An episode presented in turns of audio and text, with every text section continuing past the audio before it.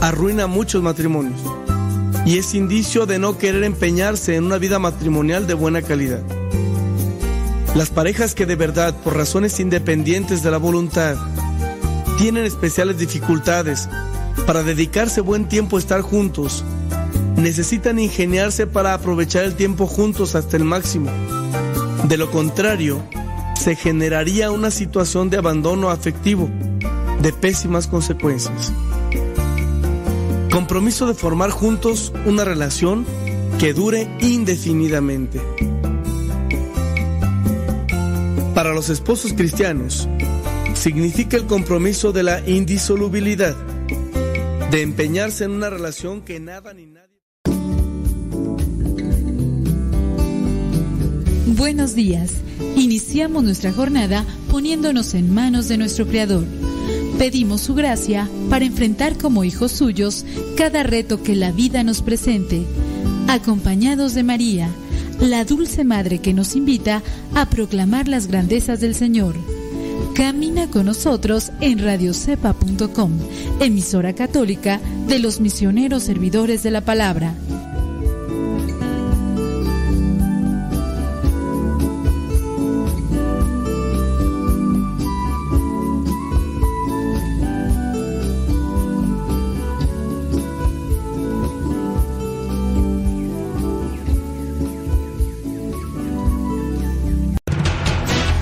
Radio Cepa, Radio Católica por Internet que forma e informa.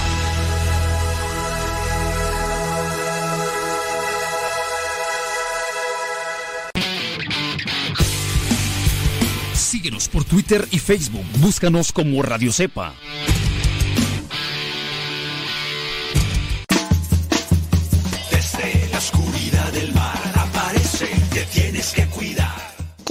Modesto, cuando vengan me cantan la canción de como el tiburón. Ahí viene,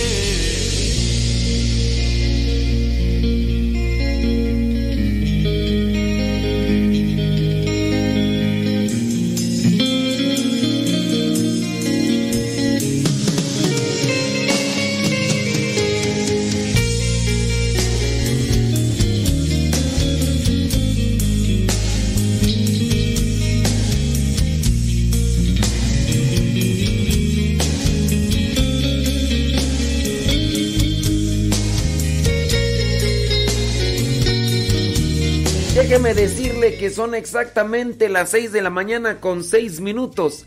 6 de la mañana con 6 minutos, hora de California. Son las 8 de la mañana con 6 minutos, hora del centro de México. Y son las 9 de la mañana con 6 minutos, hora de la Florida. Y también de Nueva York y de quién sabe dónde más. Hoy es día martes 9 de marzo del 2021. Ya mero vamos a completar un año con esto del confinamiento, con esto de la pandemia, con esto de los tapabocas, con toda esta situación. Algunos pues hemos tenido la desafortunada noticia de perder a un ser querido, de a un compañero, a un familiar, a un amigo y y pues son muchas cosas por ahí las que se han atravesado. Oye, el día de ayer pues se dio a conocer el triste fallecimiento del señor Ricardo González, ¿verdad? Ricardo González, eh, conocido como el famoso Cepillín, el payasito de los niños. De las canciones aquellas que, que a lo mejor en algún momento cantábamos la de Tomás. Que feo estás. Uh, uh, uh Tomás. Qué feo es. O también la de. ¿Cuál tú? La de Coco Guagua. Creo que sí, ¿no? La de Coco Guagua, Coco Guagua, Coco, La de la chinita. La de. En el bosque de la china. La chinita se perdió. Ayer uno de los hermanos estaba confundiendo. Me dice, ay, híjole. Dice, yo bailaba sus canciones en la escuela. Le dije, neta, ¿a poco sí?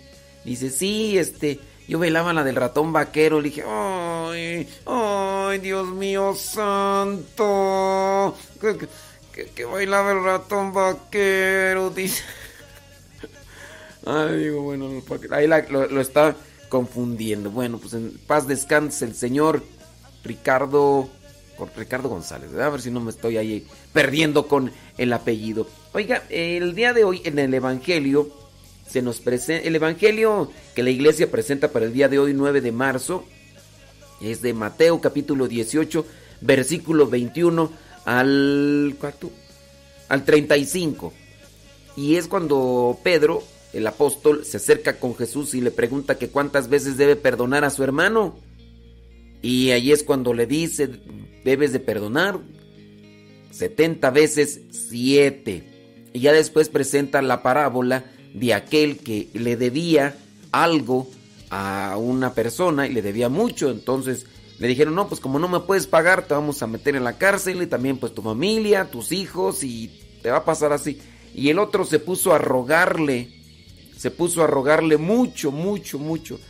Y al final le perdonó, pero cuando salió este, que había sido perdonado, salió, se encontró con alguien que también le debía que a él y entonces le debía una mínima cantidad y este sí no, no perdonó, no fue misericordioso ni nada por el estilo. Pues son de esas cosas, ¿verdad? Que a veces vienen a, a, suceder entre nosotros que no compartimos la misericordia. Y aquí viene la pregunta. ¿Tienes un resentimiento con alguien? ¿Le guardas resentimiento a alguien? ¿Tienes a alguien a quien no hayas perdonado? ¿Será que, que estás viviendo ahí todavía con las cosas del pasado? Solamente es una pregunta. ¿Te, ¿Te, has propuesto o has buscado la manera de perdonar a esa persona?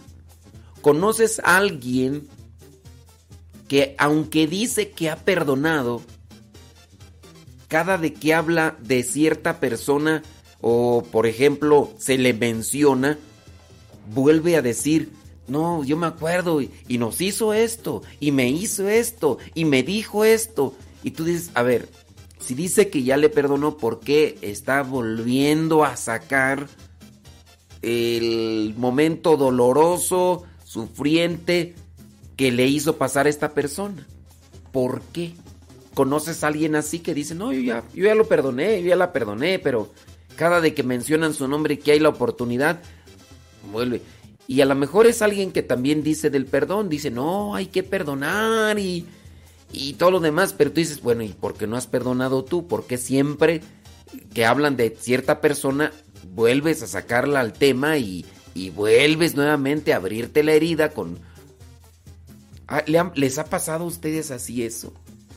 ¿Qué es perdonar dentro de su concepción? Para, para ustedes, ¿qué es perdonar? Voy a, voy a, preguntarles a ver si nos dejan ahí sus mensajitos. Para, para ustedes, ¿qué es perdonar? Eh, eh, ¿Cuánto han tardado en perdonar a una persona? Eh, son, cosas pues que se presentan en, en lo que es nuestra, nuestro diario caminar por, por esta vida, en este mundo. Y a lo mejor sí eh, nos hemos mantenido por ahí con, ese resentimiento. Y qué feo, ¿verdad? Se siente.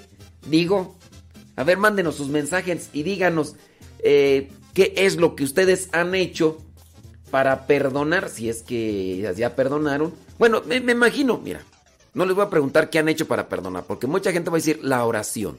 Sí, la oración está en primera base. Pero de ahí para allá, ustedes han buscado otras formas, otras técnicas para perdonar.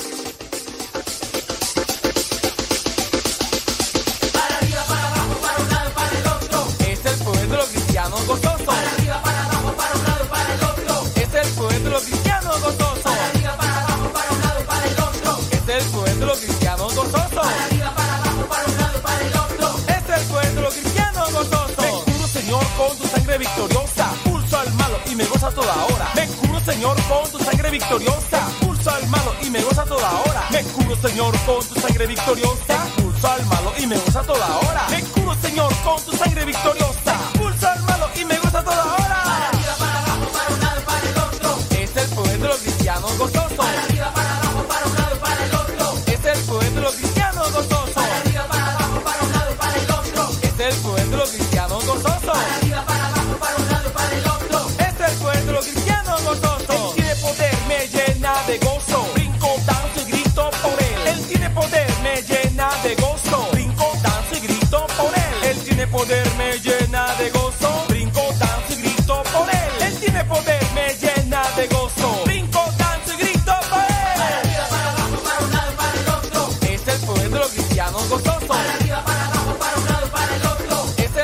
Lenali, allá en Perú. Allá en Perú. Saludos, Lenali. Saludos, dice Darwin E. Velázquez de Boston. ¡Q! Ya le dieron compartir, Darwin. Saludos a César Tarazona.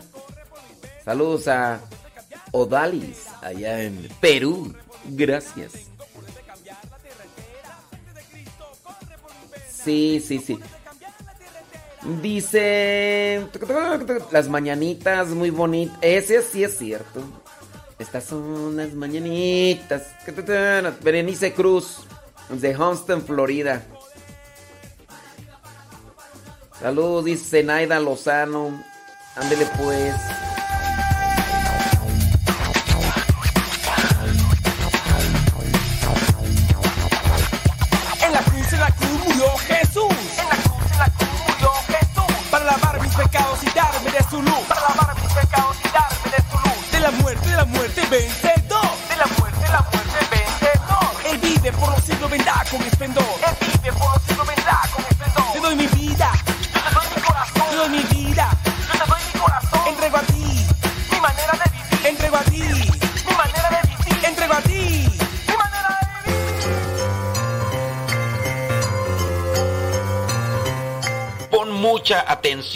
A la pregunta, pues hablaremos de los santos.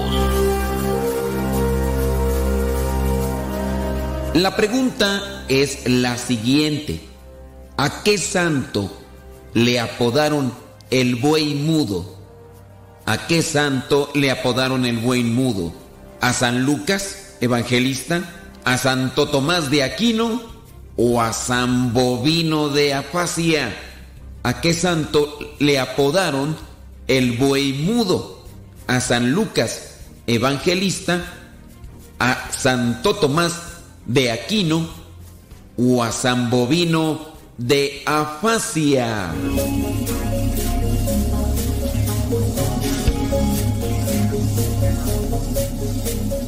Si tú respondiste que al santo que le apodaron el buey mudo fue a San Lucas, a él no le apodaron el buey mudo, aunque se le representa con un toro en los evangelistas, pero no, si tú dijiste que a San Bovino de Afasia, pues tampoco. Le apodaron el buey mudo a Santo Tomás de Aquino. Sus compañeros de estudio lo apodaron así porque era grande, muy callado, pero su profesor San Alberto Magno les dijo, ustedes lo llaman buey mudo, pero este buey llenará un día con sus mugidos el mundo entero.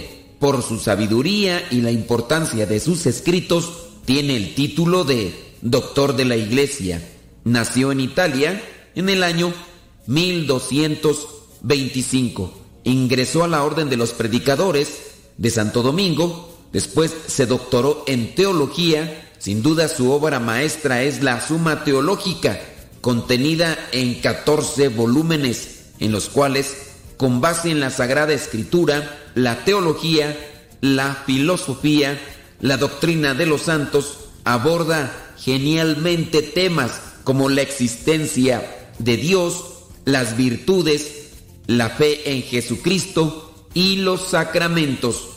Santo Tomás de Aquino murió cuando se dirigía al concilio de León en el año 1274. El santo patrono de universidades y estudiantes católicos. La iglesia lo celebra cada 28 de enero.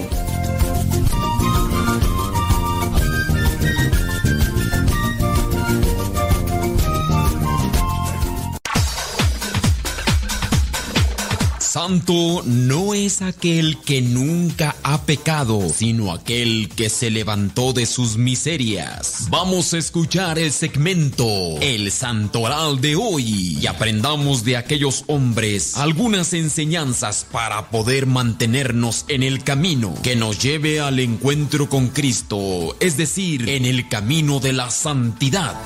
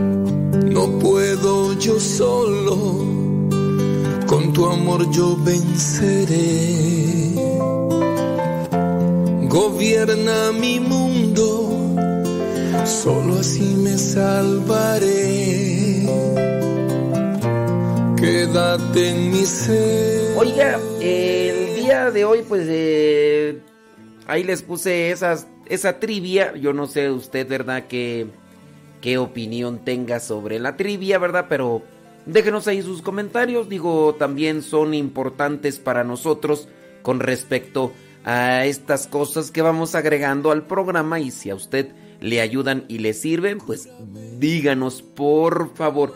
Por ahí estaba yo mirando algunos comentarios de ustedes con respecto a esto de del perdón y alguien por ahí decía que la palabra perdón le queda muy grande. Así decía la persona.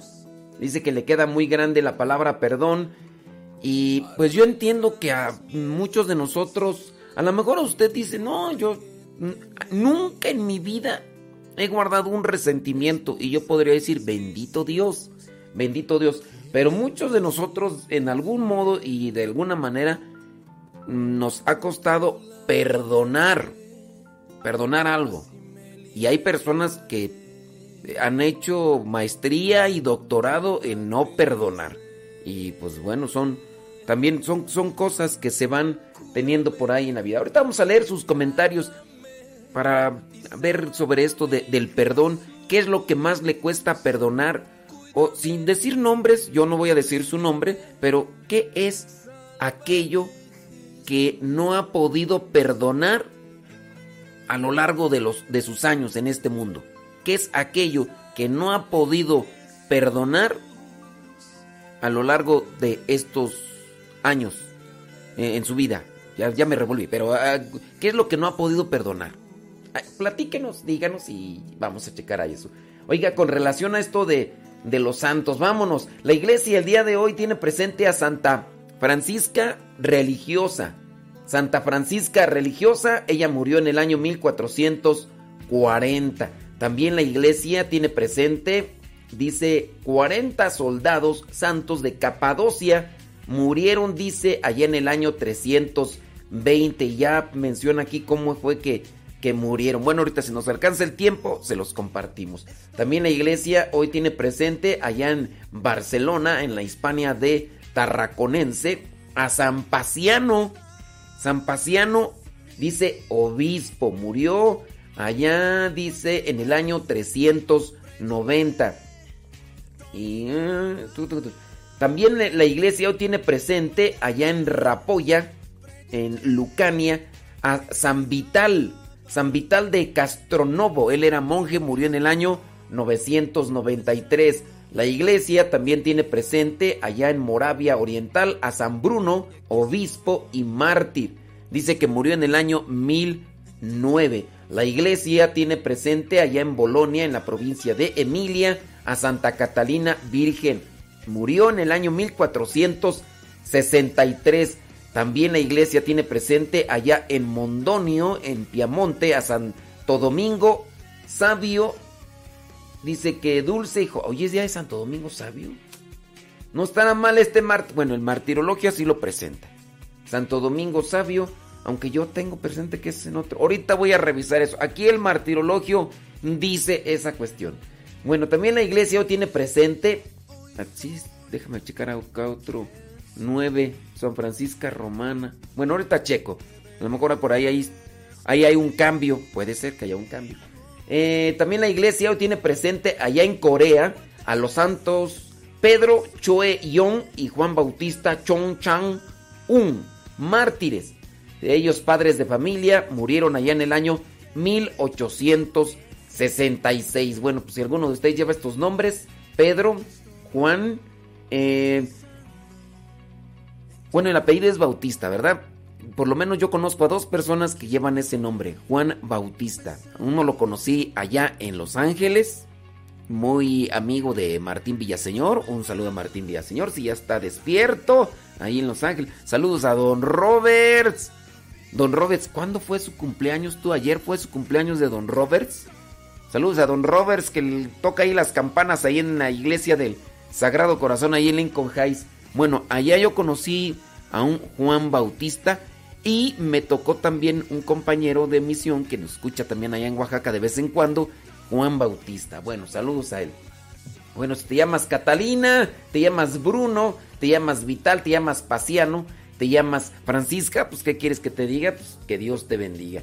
Bueno, con relación a esto del perdón, hubo muchos santos que ejercieron su caridad, su comprensión y su misericordia con relación a lo de el perdón. Ustedes en este momento tienen resentimiento, odio, coraje hacia alguien en específico.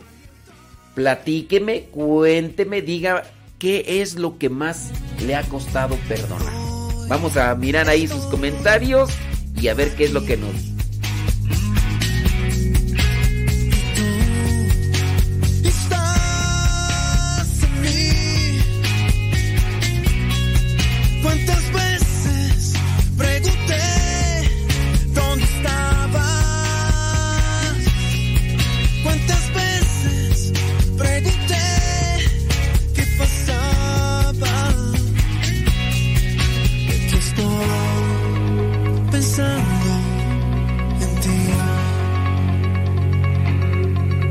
aquí estoy pensando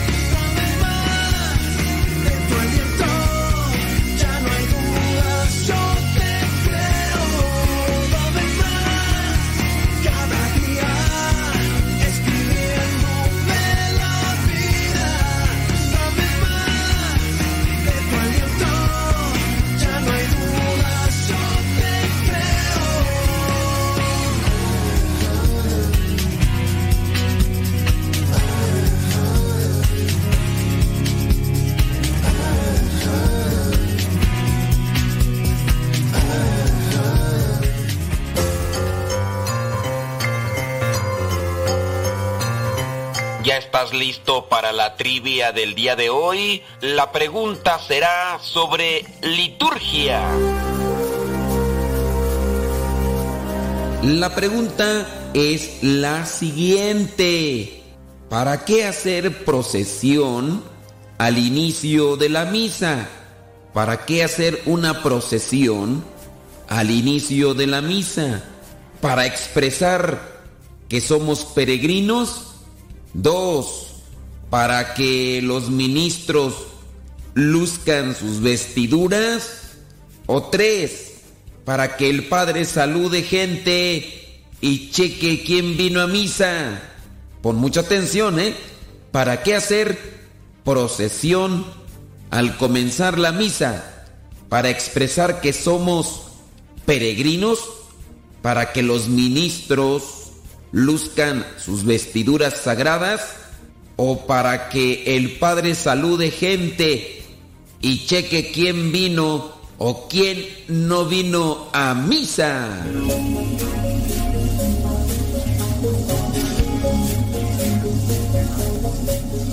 Muy bien, chamaquitos, muy bien. Bueno, si tú dijiste que fue para que los ministros luzcan sus vestiduras sagradas, pues déjame decirte que te equivocaste. Si tú también dijiste que hacemos procesión en la Santa Misa para que el Padre salude a la gente y cheque quién vino a misa, también te equivocaste de eso. Incluso no se debe de hacer andar saludando gente mientras va en la procesión. La procesión inicial nos recuerda que somos pueblo peregrino que camina siguiendo los pasos de su Señor. Por eso abre la procesión la cruz alta y dos ciriales que nos recuerdan que Cristo es la luz del mundo y quien lo sigue no caminará en tinieblas. Somos peregrinos de este mundo y así podemos también acompañarlo con un canto que indique ese caminar. Vamos caminando al encuentro del Señor. ¡Qué alegría!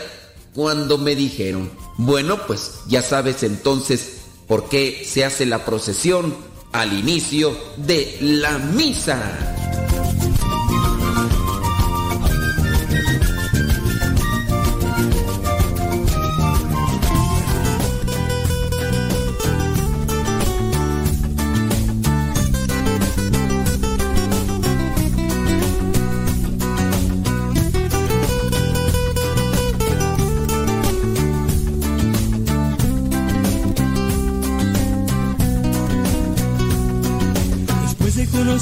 Poquito de tus maravillas, el viento y la noche me invitan a ti. Para experimentarte, sentirte y abrazarte con el silencio suave del anochecer. Siente la armonía en nosotros, el cielo y la tierra. Pues todo lo hizo pensando en nosotros con todo su amor. Siente la gracia que hay en tus manos y elévalas. Quiere entrar y cenar con nosotros el más grande amor. Danzo para ti, lleno de alegría. Danzo para ti, de noche y de día. Danzo para ti, me das el agua de la vida. Danzo para ti quiero enamorarme de tu amor.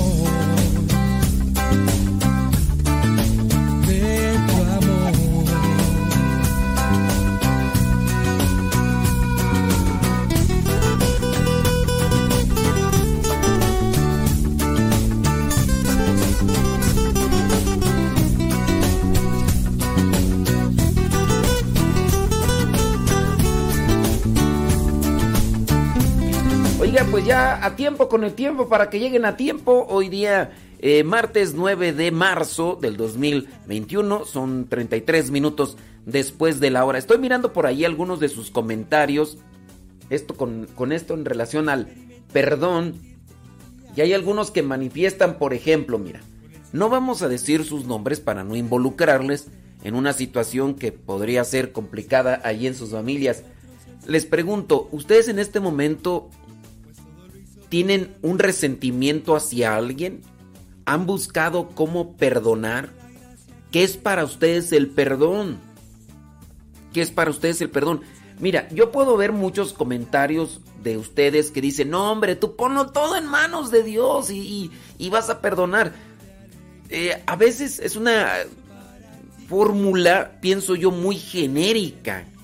Muy genérica.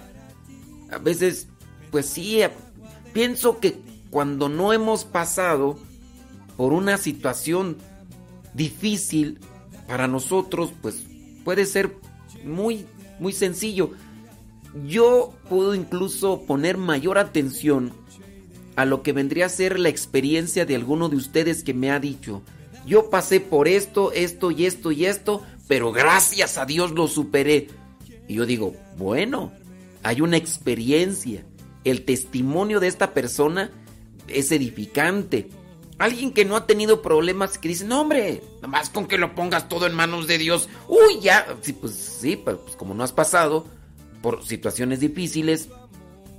Pero ahí yo les invito a los que ya han hecho una experiencia de dolor, de sufrimiento, que ustedes también nos compartan. Ponerlo todo en manos de Dios, sin duda. Decir, te perdono.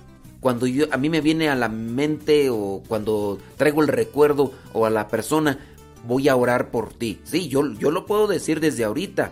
Será porque, bueno, yo, a mí me han pasado muchas cosas, pero yo soy como que, pues me duele en el momento, pero ya después lo boto a un lado porque no quiero ir guardando cosas. Pero cuando uno no sabe eso, uno lo, lo apega así, o uno está viviendo con aquella persona que, mira, sas, a cada rato y a cada rato. Mira, esta persona, no vamos a decir su nombre, está escribiendo acá en el Facebook y dice, yo he perdonado tanto, dice que ha perdonado tanto a su marido, que ya no puede más hacerlo, porque ya a él se le ha hecho costumbre engañarla. Y quizás por eso, dice, tiene mucho resentimiento con él. Ustedes van a decir, no, mijita, ponlo todo en manos de Dios.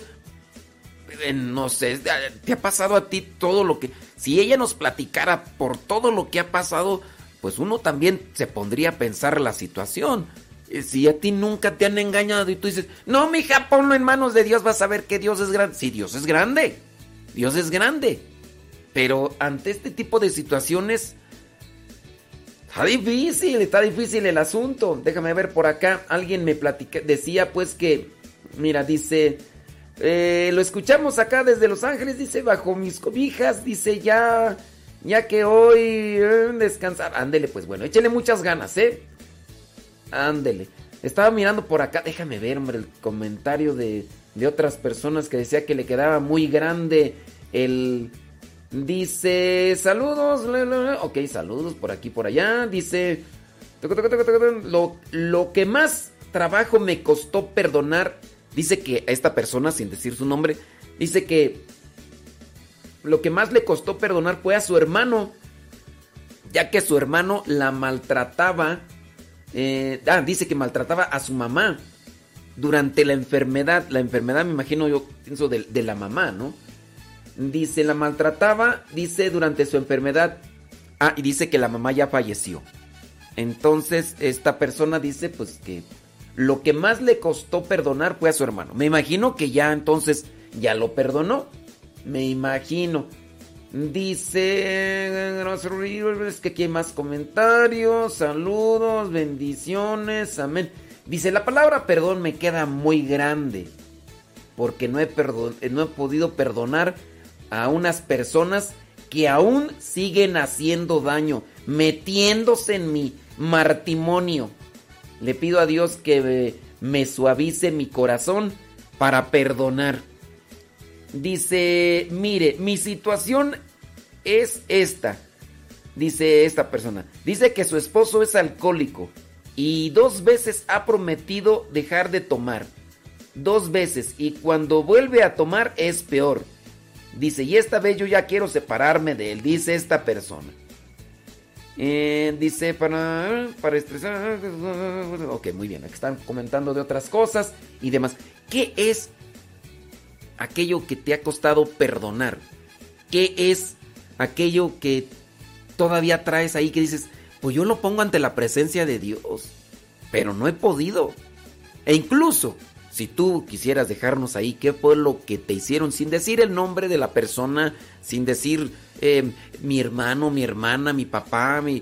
sin decir eso, que pudieras también compartir, porque hay veces que, pues sí, la verdad no hemos pasado por eso nosotros.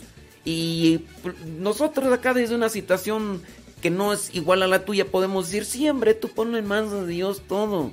Y ya. Pues sí, pues sí, porque no te ha pasado. Hay personas que han sido abusadas sexualmente, incluso tienen una desconfianza, eh, son inseguras, tienen complejos. Hay personas que han sido maltratadas toda su vida, despreciadas, como y, ahí pues el resentimiento se ha anidado. En, el Evangelio que se nos presenta el día de hoy, nuestro Señor Jesucristo hace una referencia con relación al perdón. Y yo puedo rescatar algunas cosas. Para poder perdonar, uno necesita ser comprensivo. Pero para ser comprensivo necesitamos tener madurez espiritual. Y para tener madurez espiritual, nosotros necesitamos también tener un conocimiento de la palabra. Ahora, esto es una cuestión de, de trabajo, es como un... cuando te dedicas a tejer o a ensamblar hilos, no sé cómo se le podría llamar, eh, cuando viene a ser un conjunto de cosas, así como el que viene a tejer ensambla muchos hilos, nosotros tenemos que hacer todo eso para, para poder perdonar, pero pues bueno, tenemos que hacer una pausa, criaturas. Recio como el mar y suave como el cielo, recorriendo lentamente las montañas de mi alma. Juntos hicimos amistad. Alimentó mis más grandes ilusiones. El viento siguió corriendo hasta que un día cruzó en mi camino aquel, aquel que me enseñó a amar. Y abriendo sin miedo mis alas volé. Deja que siga volando.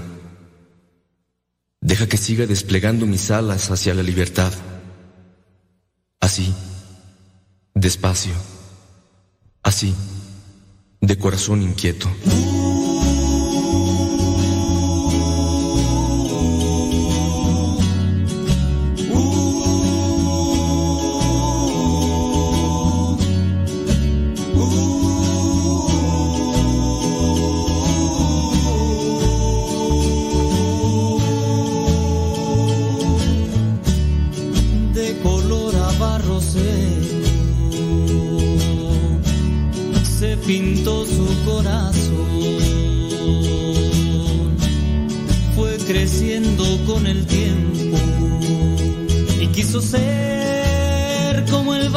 Que se interna en el mar, romper las olas, luego retornar. Y quiso ser como las águilas sin miedo a volar. Su corazón buscó la eternidad entre las notas de una bella canción encontró la libertad. El viento y él siempre de una ilusión, buscó la felicidad, rompió cadenas de la soledad, así de corazón inquieto.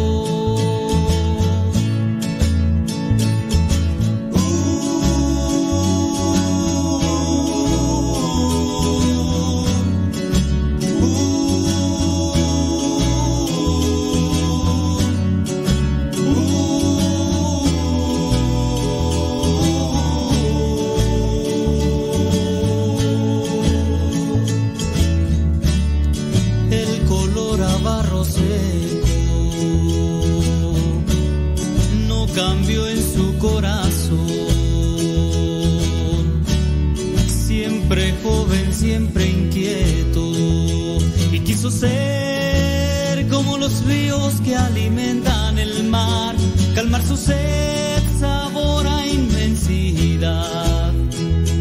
Y quiso ser como los versos de un poeta en el mar, aventurero presto a caminar, hasta que un día cruzó entre su caminar el que lo enseñara a amar, dejando todo corazón de joven pudo volar, sintió ser barco en el mar, fue pregonero de la libertad, hasta que un día cruzó entre su caminar el que lo enseñara a amar. Su corazón inquieto fue a volar, su corazón de joven pudo volar, sintió ser barco en el mar, fue pregonero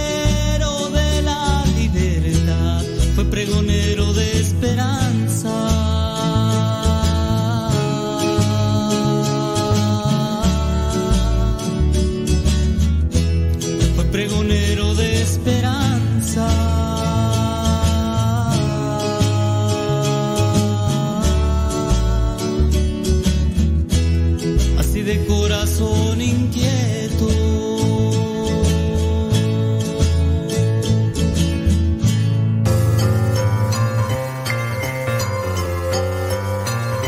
¿Ya estás listo? La pregunta va con relación a la Sagrada Escritura. La pregunta es la siguiente. En la Biblia, ¿qué se entiende por sabiduría? En la Biblia, ¿qué se entiende por sabiduría? ¿Se entiende tener un gran conocimiento de temas religiosos? ¿Se entiende elegir los caminos de Dios? ¿O se entiende saber de memoria todo el catecismo? ¿Qué se entiende en la Biblia por sabiduría? Tener un gran conocimiento de temas religiosos, elegir los caminos de Dios o saber de memoria todo el catecismo.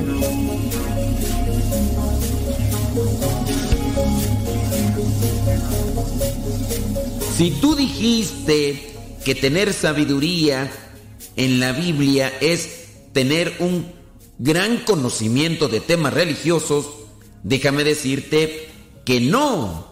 Si tú dijiste que tener sabiduría es saber de memoria todo el catecismo, pues tampoco la Biblia muestra que la verdadera sabiduría no consiste en saber mucho o aprender las cosas de memoria, sino en preferir siempre los caminos de Dios, porque son los únicos que pueden conducirnos a la salvación. Claro, aquel que nos creó y que está por encima del tiempo y del espacio es el único que sabe bien lo que nos conviene.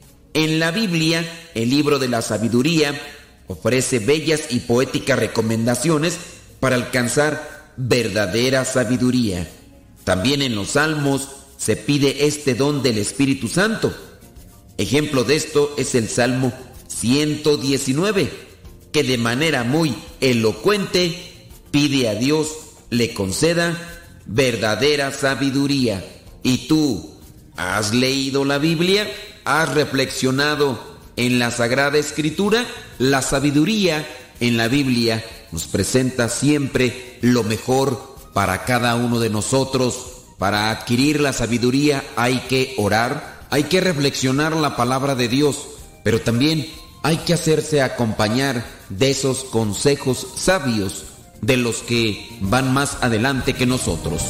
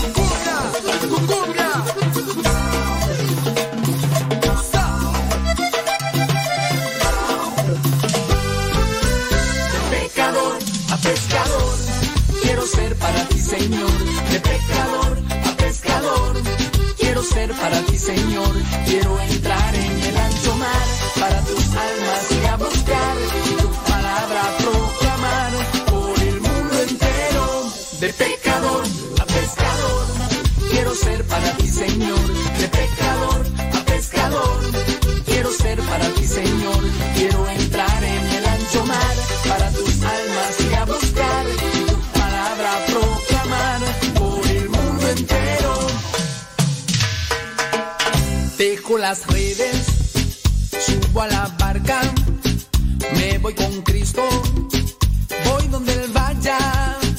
Dejo las redes, subo a la barca, me voy con Cristo, voy donde Él vaya. De pecador a pescador, quiero ser para ti, Señor. De pecador a pescador, ser para ti, Señor. Quiero entrar en el ancho mar para tus almas y a buscar tu palabra proclamar por el mundo entero. De pecador a pescador. Quiero ser para ti. Oiga, pues tenemos por ahí este tema del perdón.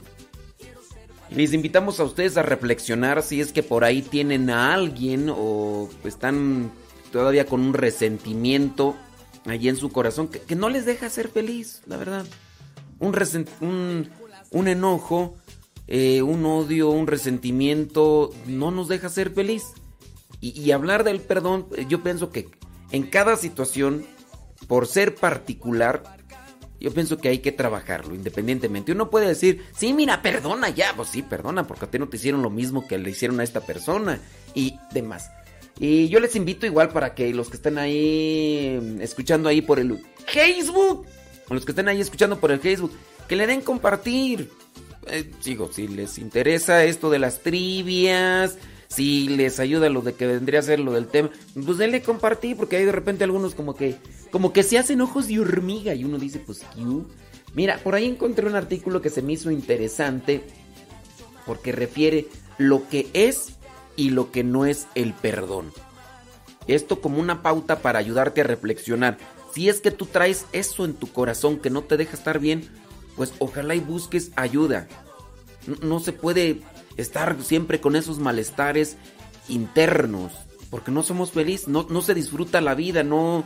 Imagínate, ahorita tan, tan bonito que esté el día, mira, aquí yo me asomo, están los rayos del sol, rayos de luz dorados que están cayendo sobre este arbolito de limón que tengo aquí, todo con ganas de salirte, sentarte ahí y, y tomar un poco de vitamina D, ¿no? Que dicen que ayuda mucho para incluso el sistema inmunológico. Pero imagínate, salgo, estoy enojado con alguien y apenas salgo y veo a esa persona.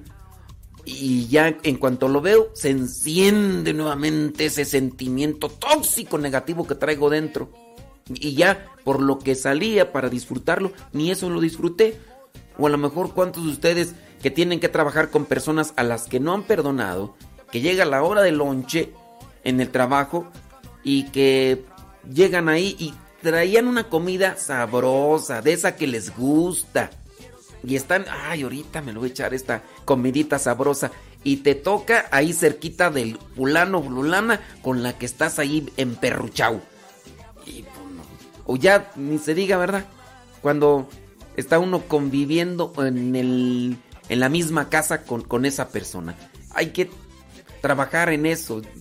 Yo no, no puedo decirles yo, hagan esto y ya con esto se les va a quitar. Porque cada situación sin duda es particular. Háganse acompañar. Pues mi recomendación es que busquen a alguien que les dé una guía espiritual. No vayas con quien te enciende más el enojo o el coraje. No vayas con una persona que lejos de, de quitarte ese resentimiento, te echa más cosas para que se ponga más pesado el asunto. Porque a veces así pasa.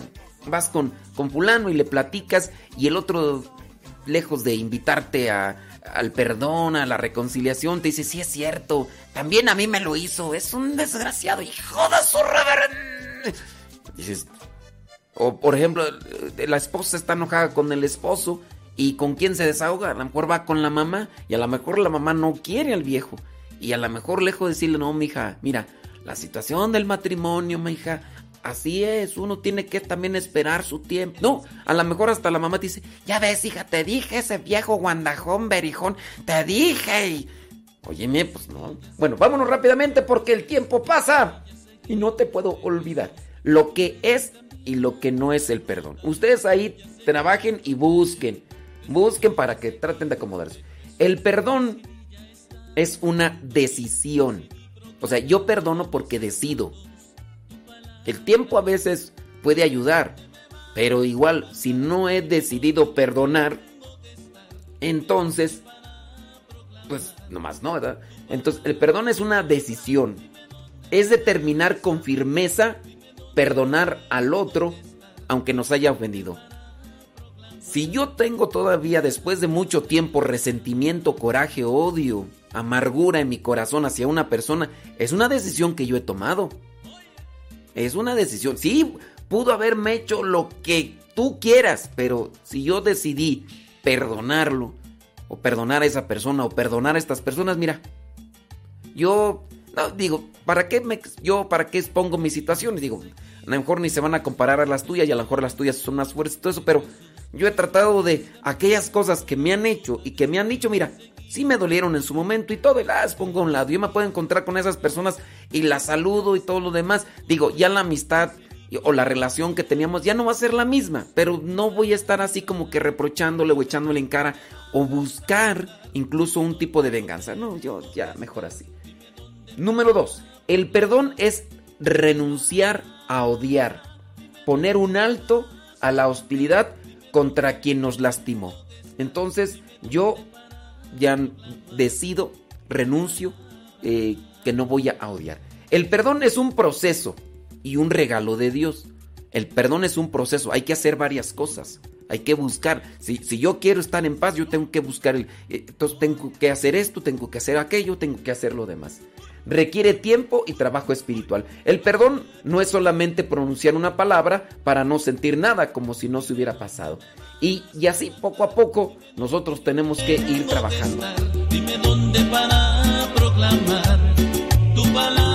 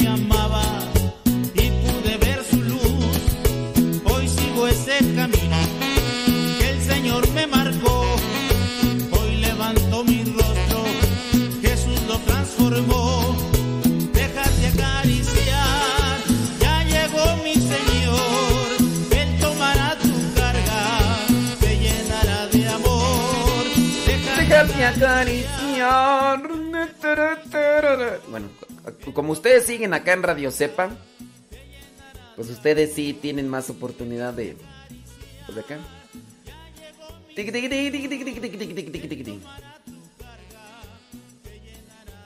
De... Ay Dios, mira, por acá estoy mirando los mensajes, dice. Dice que esta persona está viviendo con quien le provoca resentimiento y dolor. Ay, qué, qué difícil. Qué difícil. Ujú. Ándele pues allá Chilango, allá Milwaukee.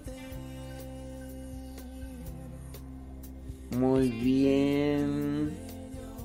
¿Cómo ven eso de poner varias eh, trivias durante el programa? ¿Les late o no les late?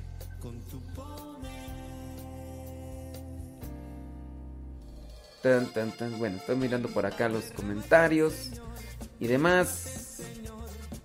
Vaya, te, te, te, te, te, te, te.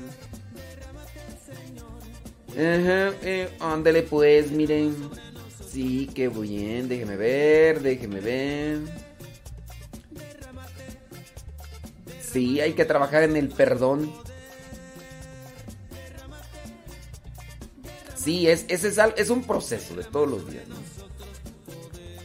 Bueno, si no pasa nada malo, el día de mañana, no, el día de hoy en la noche, si no pasa nada malo el día de hoy en la noche, ya ustedes eh, podrían tener diario misionero. Si no pasa nada malo, hoy en la noche podrían tener diario misionero. Eh, he pensado en una forma distinta de hacer el diario misionero, así que...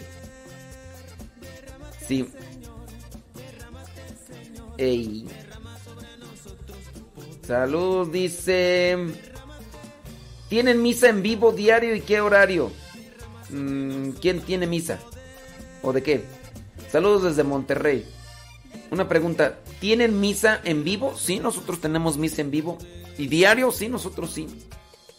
¿Y en qué horario? Nosotros aquí la tenemos a las 7 de la noche.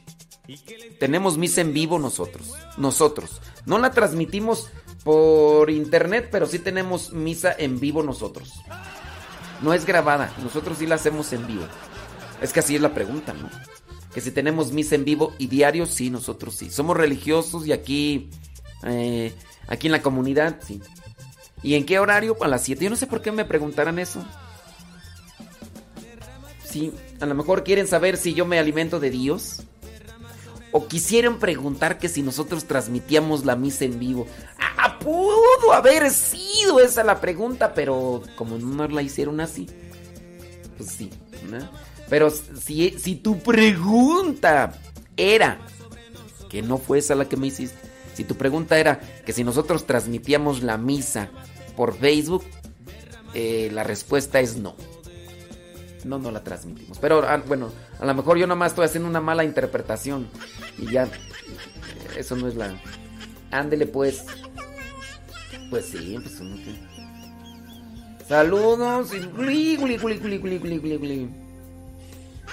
Entonces, ¿cómo ven eso de las trivias? ¿Está bien o no está bien o qué? Pero sí poner tres, tres trivias por lo menos.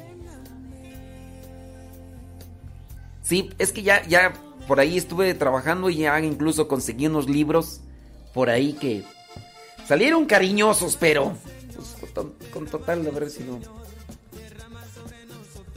Dice. Muy bien. Bueno, bueno. Ahí estamos. Ándale pues. Sí, para las personas que están pasando por situaciones eh, realmente complicadas por tener a una persona tóxica a su alrededor, yo sí les invito pues a que traten de buscar un acompañamiento o guía espiritual para que ustedes salgan adelante de ese túnel de tristeza y, y de sequedad. De veras, busquen, busquen. Sí, yo a lo mejor van a decir, no, yo lo pongo todo en manos de Dios. Pues sí, hay que ponerlo todo en manos de Dios. Pero si uno busca por ahí ayuda, va a ser mejor. ¿eh? Ándele, gracias. Dele compartición, dele compartición. Toma mi vida y lléname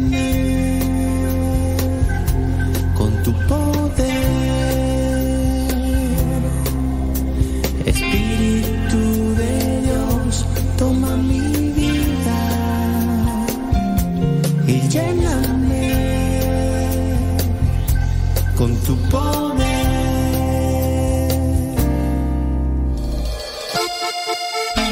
Derrámate, Señor, derrámate, Señor.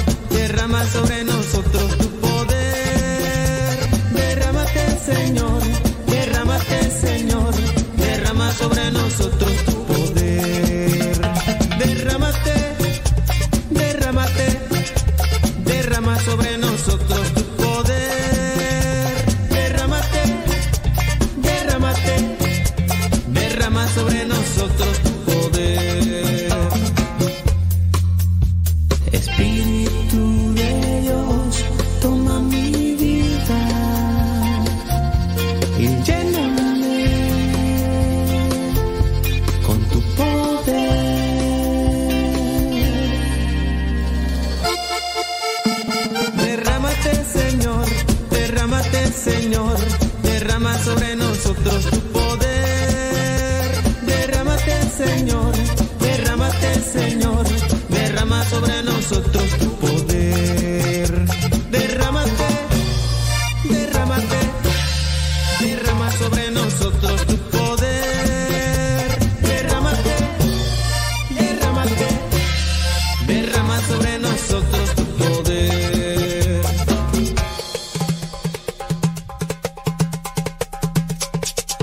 Y que el Espíritu de Dios te mueva.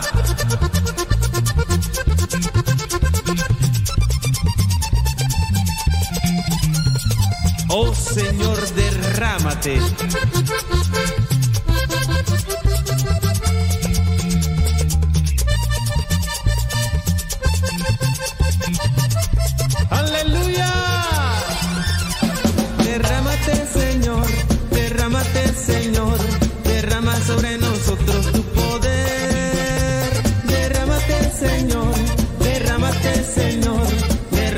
Sobre nosotros. tu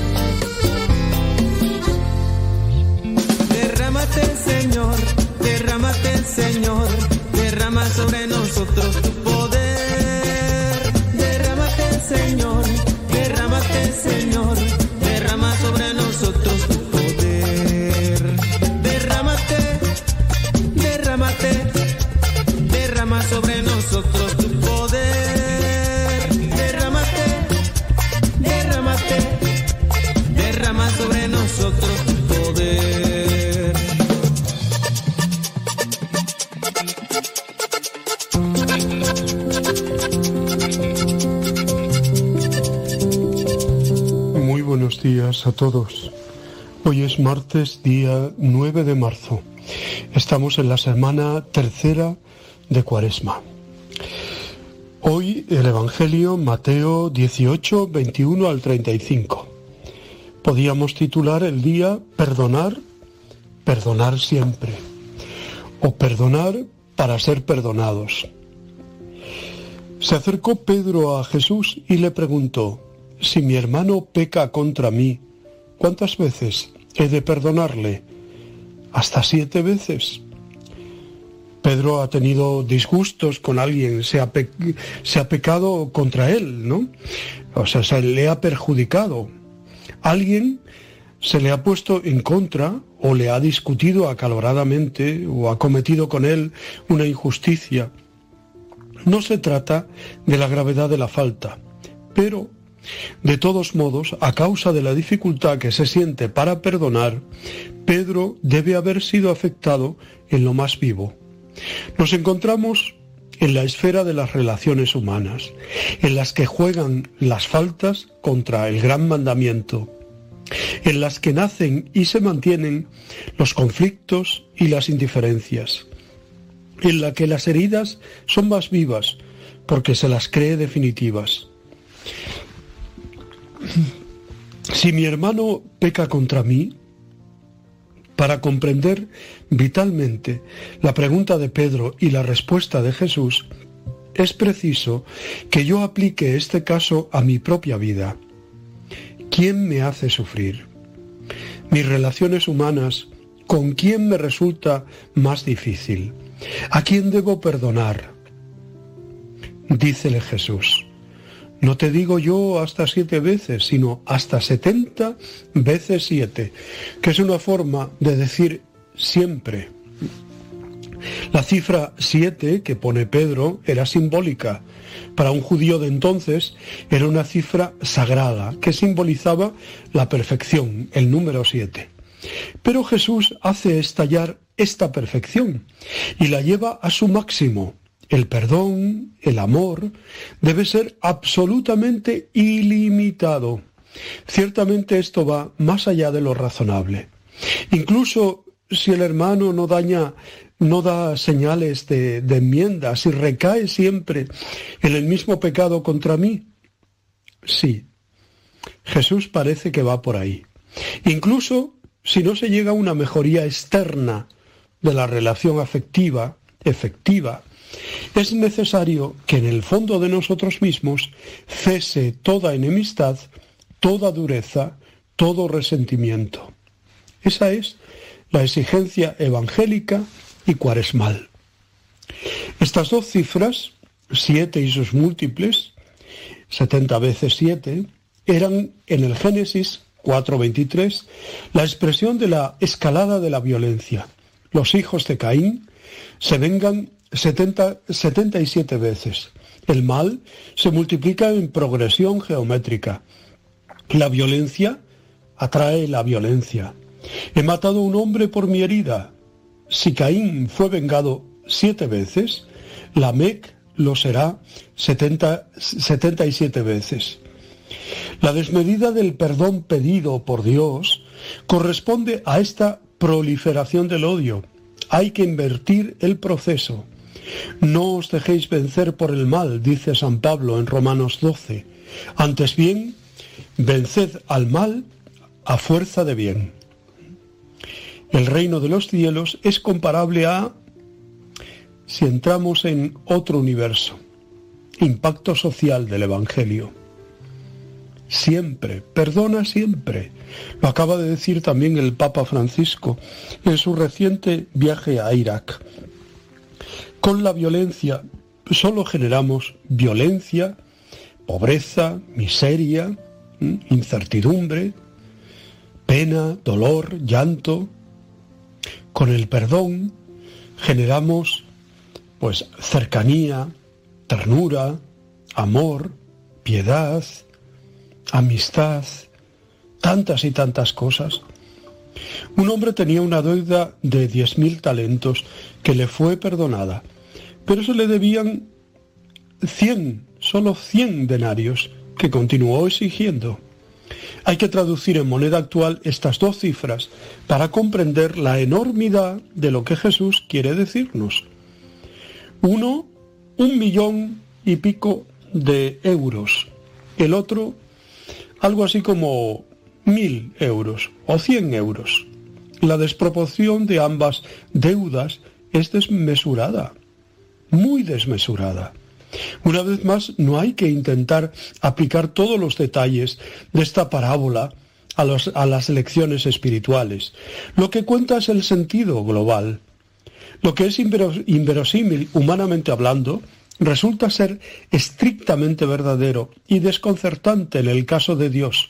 Solo Dios es capaz de hacer semejantes perdones. Te perdoné toda la deuda. ¿No debías tú también tener piedad de tu compañero, como yo lo tuve de ti? Para Jesús, la inmensidad del perdón de Dios, su amor sin medida, su misericordia sin tregua y sin límites, es lo que debe suscitar nuestra misericordia respecto a nuestros hermanos. Y el mismo Pedro fue objeto de este amor infinito.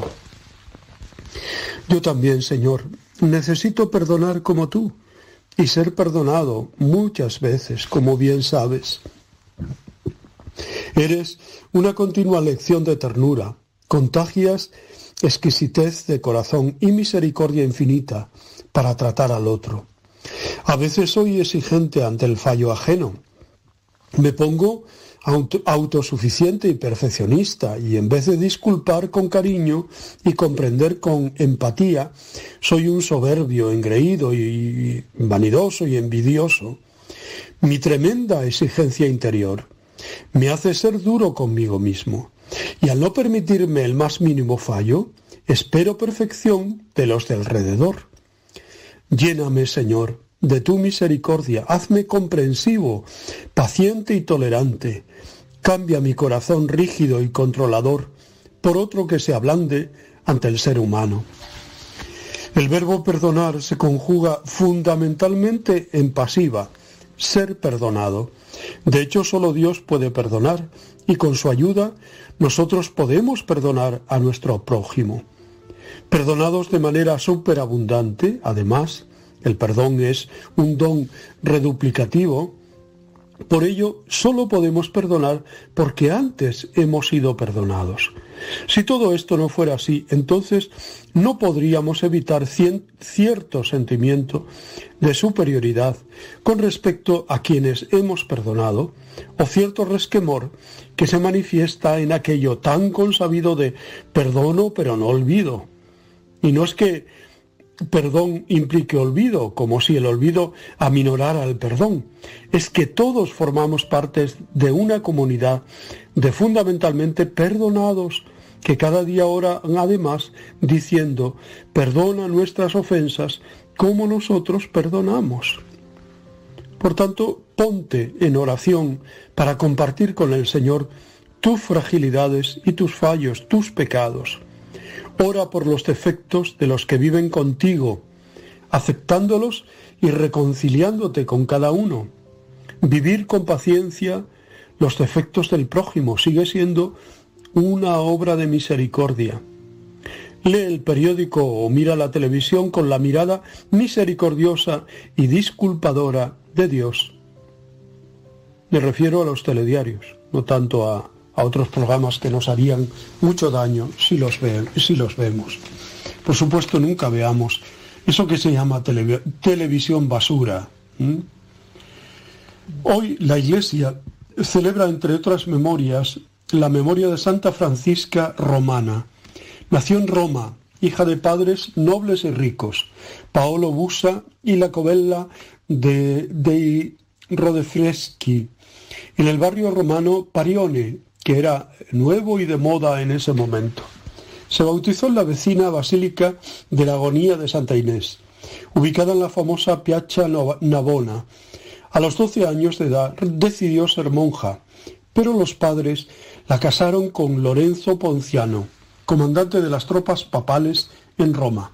Fue un matrimonio bastante feliz. Lorenzo admiraba a su esposa y también a su hermana Banonza, quienes rezaban y visitaban a los pobres y enfermos, inspirando a otras mujeres a hacer lo mismo. También debido a su puesto militar, el esposo no estaba mucho en casa. Francisca se hizo famosa con el apodo de la cegatona. Ya pueden entender por qué.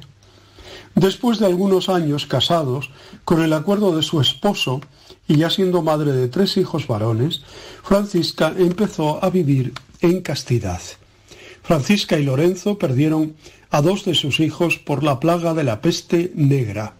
Este sufrimiento la sensibilizó en las necesidades de los más pobres. En esa época Roma se hallaba en un estado deplorable, hasta el punto de que se veían lobos andando por las calles. Lorenzo servía al Papa romano en sus guerras contra los varios pretendientes al papado en el cisma de Occidente.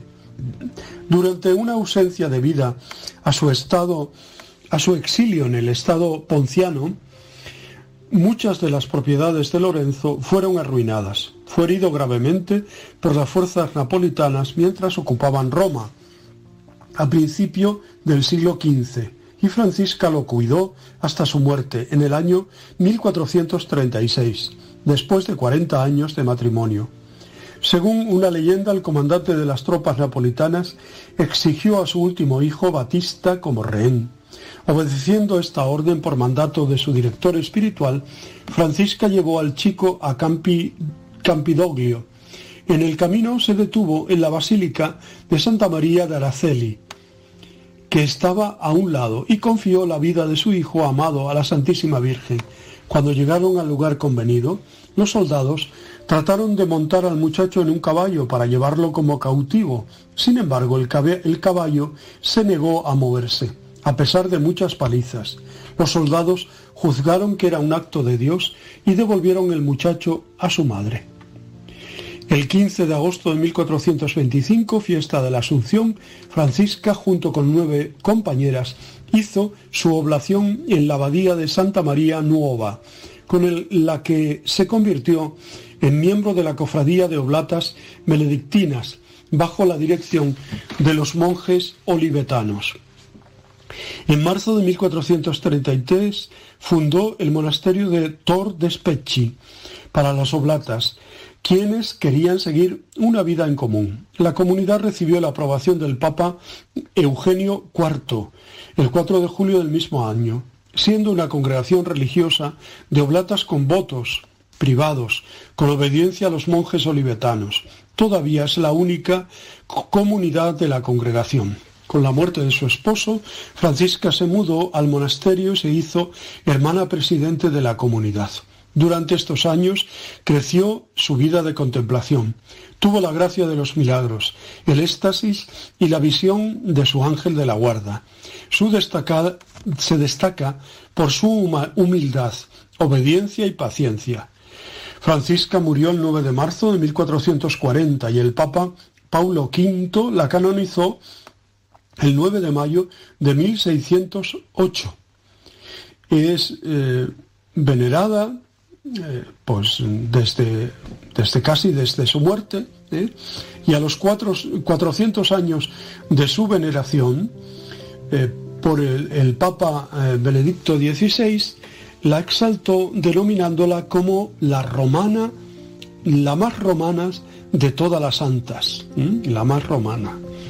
Bueno, pues os deseo muy buen día, os abrazo y os bendigo en el nombre del Padre, del Hijo y del Espíritu Santo.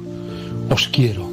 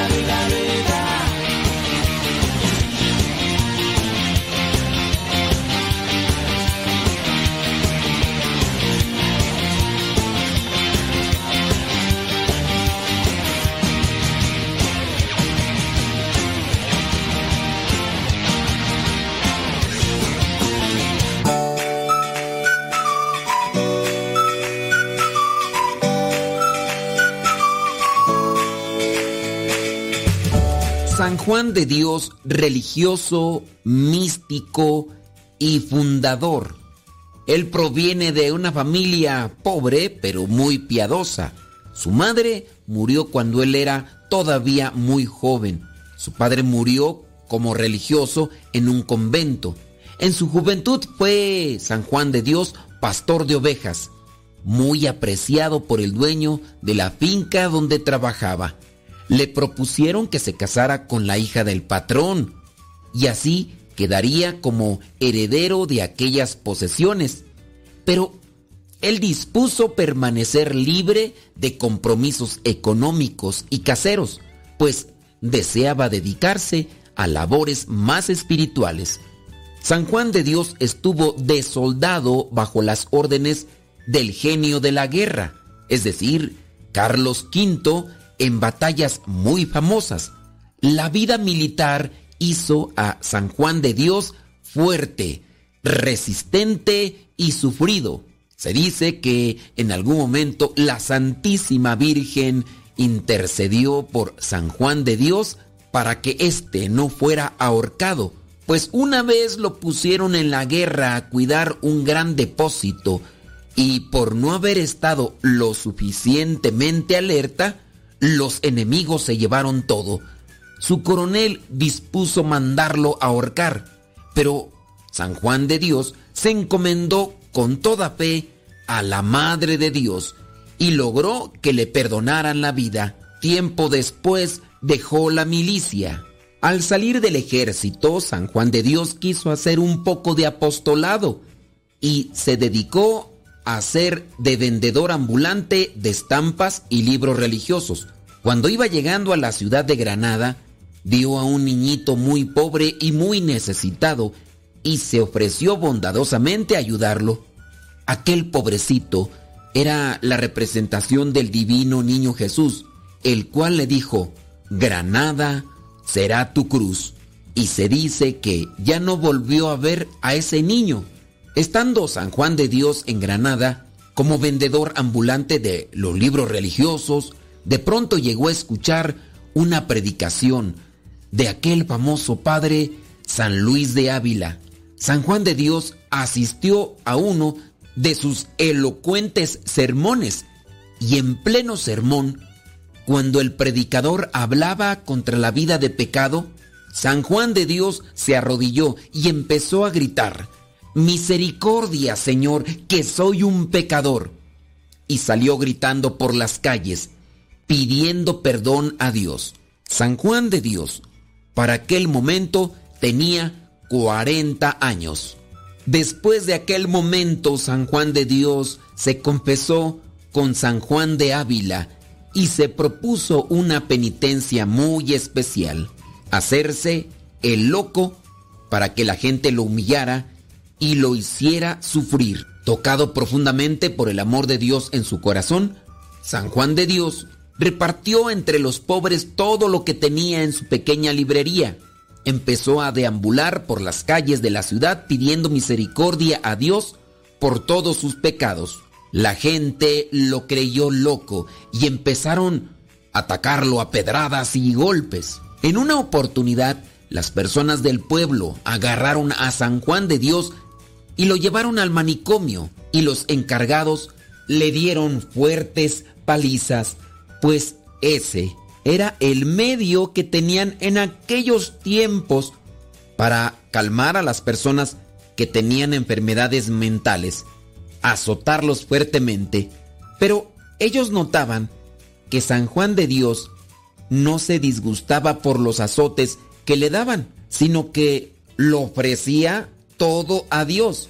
Al mismo tiempo, corregía a los guardias y les llamaba la atención por el modo tan brutal que tenían de tratar a los pobres enfermos. Aquel tiempo en el que estuvo San Juan de Dios en ese manicomio, que era un verdadero infierno, fue verdaderamente providencial, porque se dio cuenta del gran error que es pretender curar las enfermedades mentales con aquellos métodos que tenían de tortura. Cuando quedó libre, San Juan de Dios fundó un hospital y allí aunque él sabe poco de medicina, demostrará que él es mucho mejor que los médicos, sobre todo en lo relativo a las enfermedades mentales, y enseñará con su ejemplo que a ciertos enfermos hay que curarles primero el alma, si se quiere obtener después la curación del cuerpo. Actualmente, sus religiosos atienden enfermos mentales en todos los continentes y con grandes y maravillosos resultados, empleando siempre los métodos de la bondad, de la comprensión, en vez del rigor de la tortura.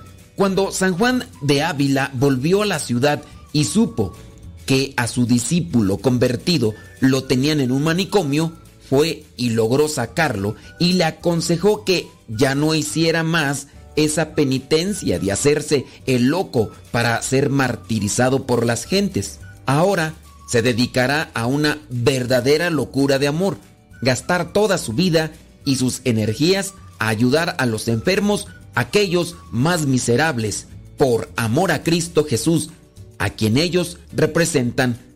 San Juan de Dios alquila entonces una casa vieja y allí empieza a recibir a todo tipo de enfermo, principalmente aquellos desprovistos de lo material, aquellos que andaban por las calles, a los que se les llamaba locos, a los ancianitos, huérfanos y desamparados que le pedían su ayuda.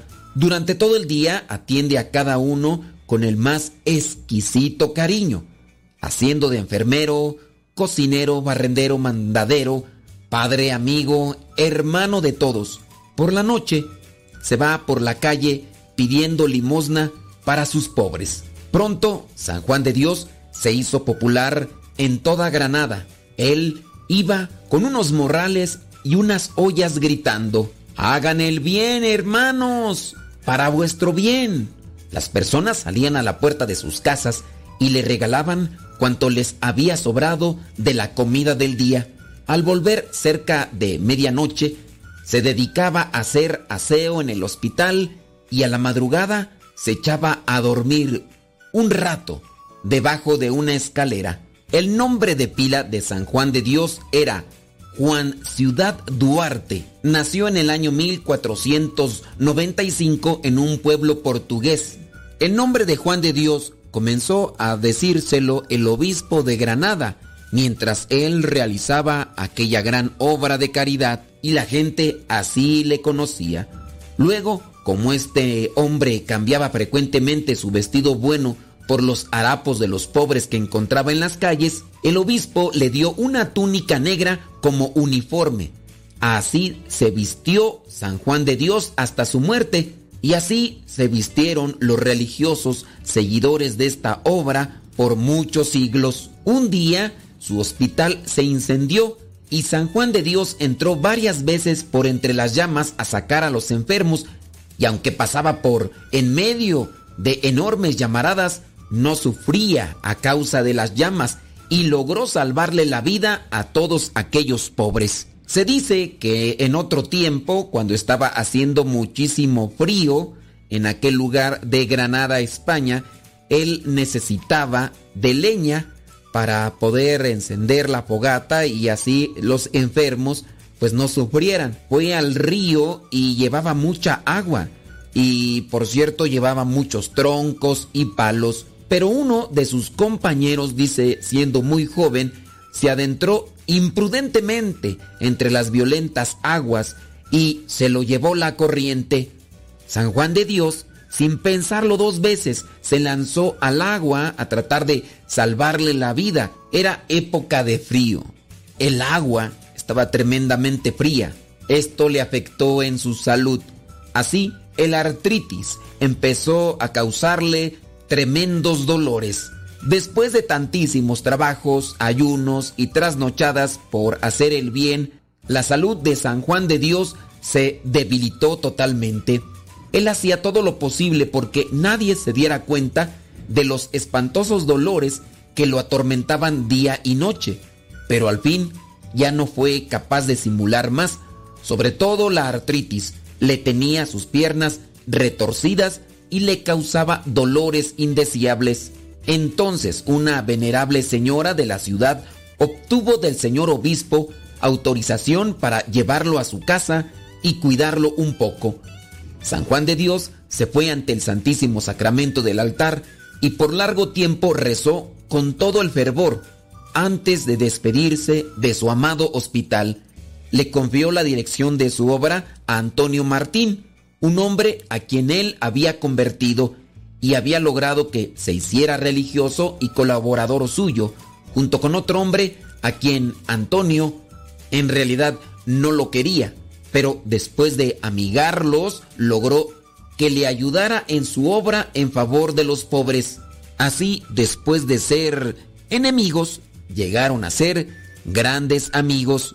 Al llegar a la casa de aquella señora, que por cierto era pudiente, San Juan de Dios exclamó, Oh Señor, estas comodidades son demasiado lujo para mí, que soy tan miserable pecador. En ese lugar trataron de curarlo de su dolorosa enfermedad, pero era demasiado tarde. El 8 de marzo del año 1550, sintiendo que le llegaba la muerte, San Juan de Dios se arrodilló en el suelo y exclamó, Jesús, Jesús, en tus manos me encomiendo. Y quedó muerto, así, de rodillas. San Juan de Dios había trabajado incansablemente durante 10 años dirigiendo su hospital de pobres, con tantos problemas económicos que a veces ni se atrevía a salir a la calle a causa de las muchísimas deudas que tenía, y con tanta humildad que, siendo el más grande santo de la ciudad, se creía el más indigno pecador. El que había sido apedreado como loco fue acompañado al cementerio por el obispo, las autoridades de todo el pueblo, como un santo. San Juan de Dios es el santo patrono de los hospitales y de todas las personas que allí trabajan, además de ser el patrono también de todos los enfermos del mundo. A San Juan de Dios le recuerda la iglesia en el santoral el 8 de marzo. De los santos aprendemos la vida de virtudes y cómo hacer más para ayudar a los más necesitados. Que no quede en nosotros solamente la idea de que alguien hizo mucho bien por los demás. A veces solamente damos gracias a Dios por estas personas admirables, por sus testimonios edificantes. Pero recordemos que el testimonio de los santos no es solamente para aplaudir y agradecer a Dios por su entrega.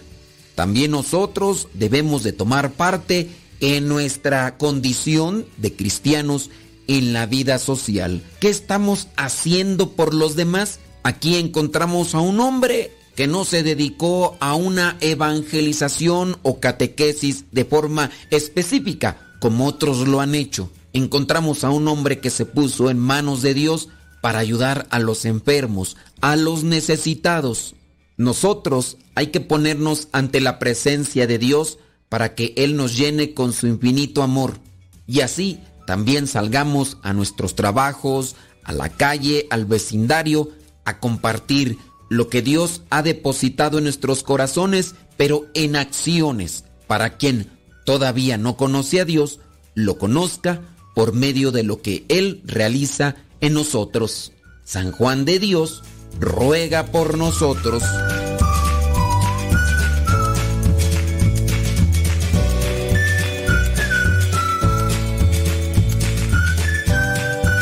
Dame la mano desde la profundidad donde me encuentro. Dame la lucha, el deseo, la esperanza. Tus palabras resonarán en toda mi existencia. Toma mis ímpetus de joven, mis anhelos de cielo. Acude a mi corazón, a mi boca. Habla por mis palabras y mi ser.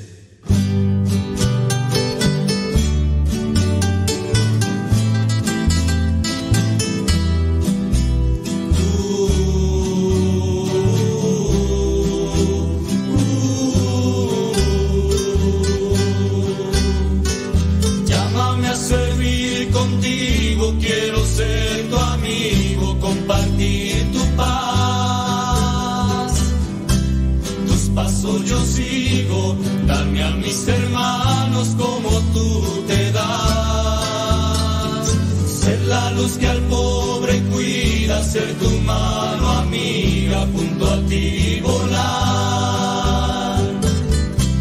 Gastando mi vida, viviendo con gozo mi deber de amar. Tú, Jesús, sacia mis deseos de santidad.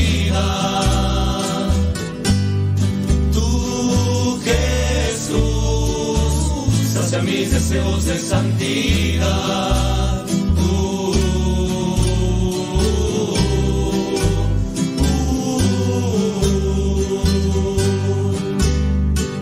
Toma mis deseos de joven a los que no comen, repartir tu pan para que no roben todos esos niños que ni amor les dan.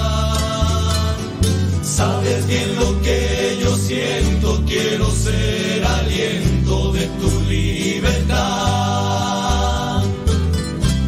Corazón sediento que quiere saciarse de tu santidad.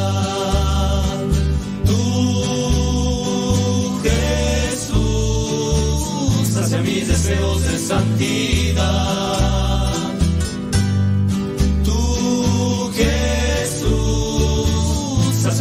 Deseos de santidad.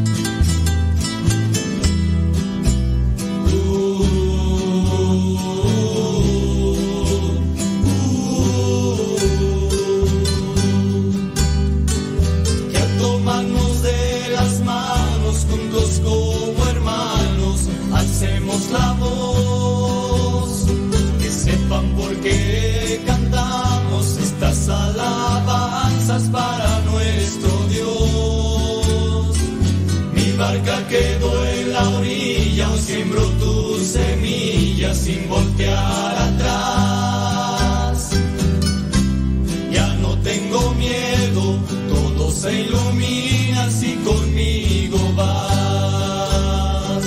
Tú, Jesús, hacia mis deseos de santidad.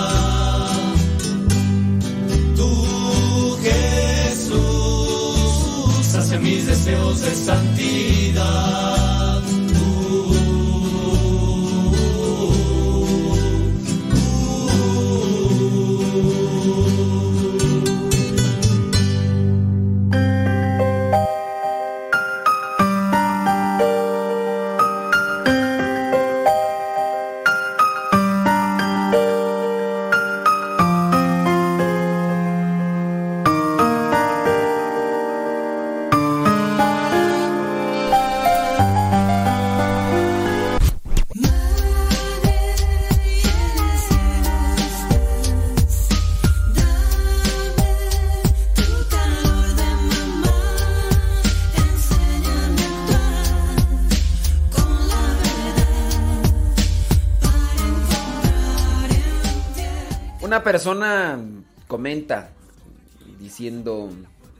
Yo no sé cómo perdonar, dice.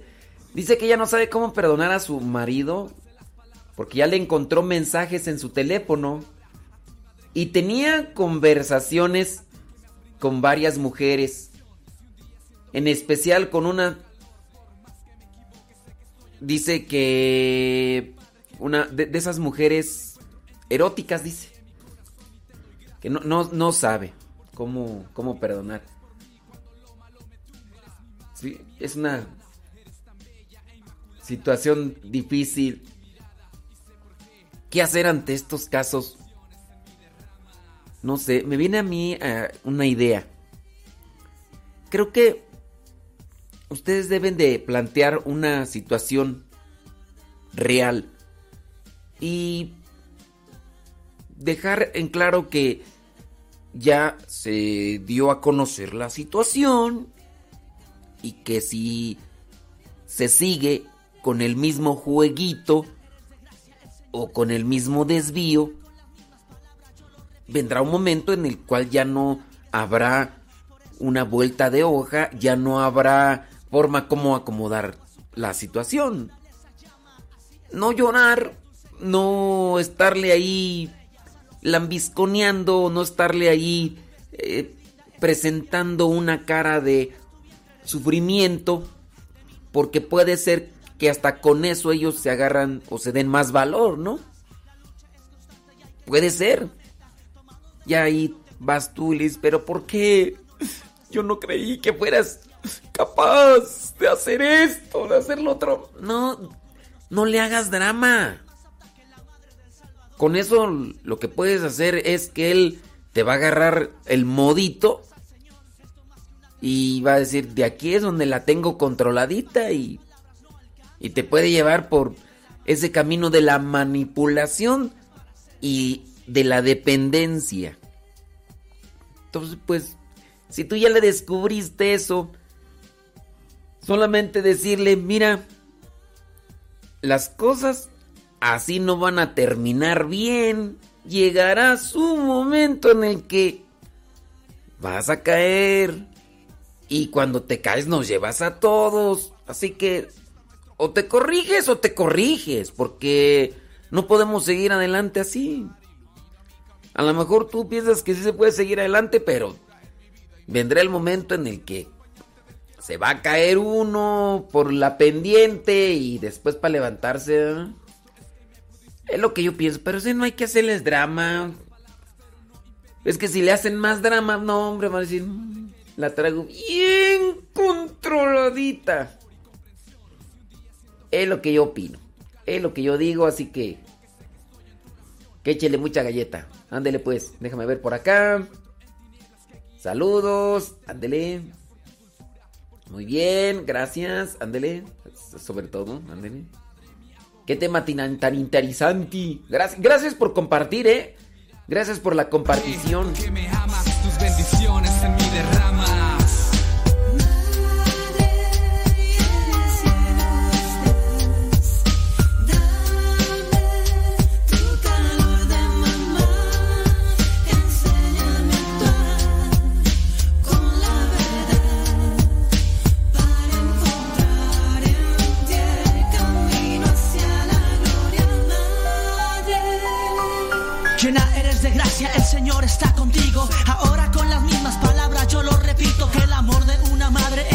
Es esencial. Por eso a tus brazos yo no me puedo negar. El hijo busca a la madre como el agua su camino. La naturaleza llama, así es el destino. Eres dulce como la miel y alumbras más que las estrellas. A los ojos del mundo siempre has lucido bella. Tu vestimenta es linda, estás cubierta de sol. Y santo es tu vientre, eres madre del Salvador.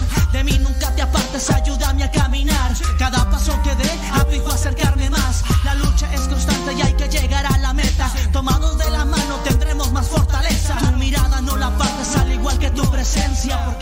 Dice por acá, denos consejos de cómo perdonar las ofensas de la traición. Pues mira, una cosa es que perdones, pero el perdonar no es aceptar que el otro siga haciendo sus cochinadas. Yo te perdono, pero si no te corriges, si no cambias, así las cosas no avanzan. Creo que en cada situación se puede mirar lo particular, ¿no? Sí, sí. Ya, en el Evangelio que ahorita les voy a compartir, ahí yo presento algunas ideas, pero sí, son temas que en su caso particular deben de analizar. A ver, ¿qué fue lo que pasó? ¿Cuál es tu relación con él? ¿Por, por qué? Eh, ¿Desde cuándo? Desde aquí. A ver, no, no, no hagas drama, no hagas drama, no. Tu papel de víctima aquí no queda, no, no, no. Tampoco te tires al suelo para que te levante así como que. Porque hay gente, hay gente que. que, que ha crecido achipilada o muy consentida la persona y. Y siempre, ay, pobrecita, y ay, no sé qué, no sé cuánto. Ya, ya, ya, ya, ya, ya. Basta de dramas. No te tires al suelo. Ya lo que te hicieron, te hicieron. También tú tienes dignidad y todo. Y, tienes que seguir adelante. Y pues bueno.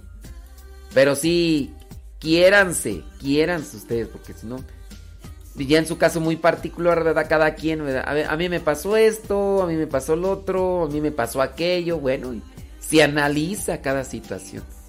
Pero si ustedes quieren sanar solos, pues no.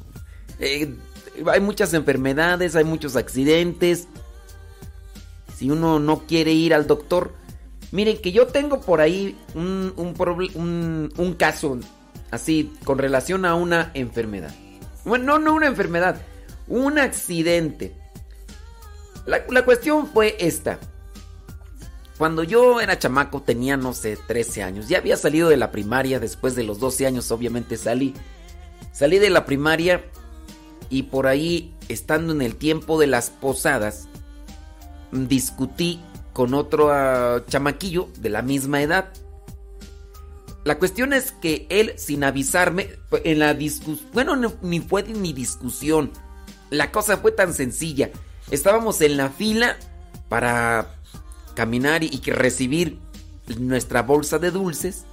A veces nosotros con el temor de, ¿y qué tal si se acaban y no alcanzo? No, porque cuando estábamos ríos estábamos más hambriados. Ahorita estamos hambriados, pero cuando estábamos ríos estábamos hambriados. Y entonces, pues estaba en la fila yo. Había llegado una familia nueva al rancho. Yo le había dicho a la mamá que dejara ir a sus a sus hijos y que yo me encargaba de cuidar al chamaquillo. Entonces el chamaquillo lo tenía en la fila, llegó el otro y empujó al chiquillo. Le dije, órale, ¿por qué lo, lo sacas? Le dije, no seas abusivo, no sé qué. Estaba yo diciéndole esto cuando me suelto un trancazo y me pega en la frente. Y pues me pegó en la frente y me hizo ver estrellitas. No me tumbó, pero se me hizo ver estrellitas. Y entonces yo me acerco y le sonrajo otro. Y después que me sonraja otro a mí, en la, en la misma frente. Y es ahí cuando yo también me llené de coraje y lo empecé a perseguir porque yo en ese rato me encendí, yo no tuve miedo, no. Él se escondió y pues ahí estuvo. Yo traía eso, dije, el día que lo vea, lo voy a agarrar. El día que lo vea, lo voy a agarrar. Y pues llegó el día.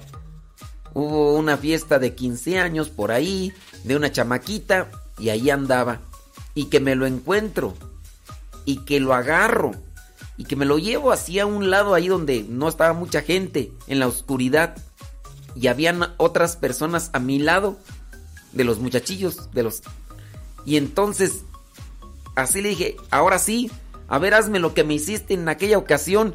Y le suelto tremendo golpazo tú le, le suelto tremendo golpazo que mi, mi, mano pegó en su barbilla. Y solamente fue ese golpe, no fueron más. Él me dijo, no, ahí muere, no, que no sé qué, que pues, hay las fases, que no sé cuánto, y que aquí, que allá. Bueno, ahí quedó el asunto. La cuestión fue que se me abrió mi piel de aquí donde están los nudillos de la mano. Se abrió la piel era necesaria una costura en mi piel porque se me abrió casi una pulgada, casi una pulgada. Y entonces, imagínate todo eso abierto ahí. Pero yo, por miedo a que mi mamá me regañara, lo único que me hice fue ponerme una banda, una, un, un, calcetín, un... Eh, hice ahí nomás un, un vendaje y entonces imagínate, cuando yo abría las manos, se abría la herida. Es más, yo podía agarrar la piel y levantarla y mirar el hueso blanco por dentro. Así. Era necesaria una costura. Pero yo tenía temor de exhibirme a mi mamá y a mi papá. Porque también yo pues ya los conocía en aquellos tiempos como andaban y dije, no hombre, se los digo, me van a dar mi regañada, mi cueriza. Y luego también había la otra cosa. Me iban a llevar al hospital, me iban a cobrar, iban a pagar y entonces también iba a venir el cargo de conciencia. Yo la verdad, mira, no sé cómo le hice. El chiste es que, que estuve todo el tiempo aguantando así, con el vendaje, quién sabe cómo, cómo le hice y todo la cuestión que así se mantuvo, mira, y aquí tengo la herida. Con el tiempo, obviamente, cicatrizó por fuera.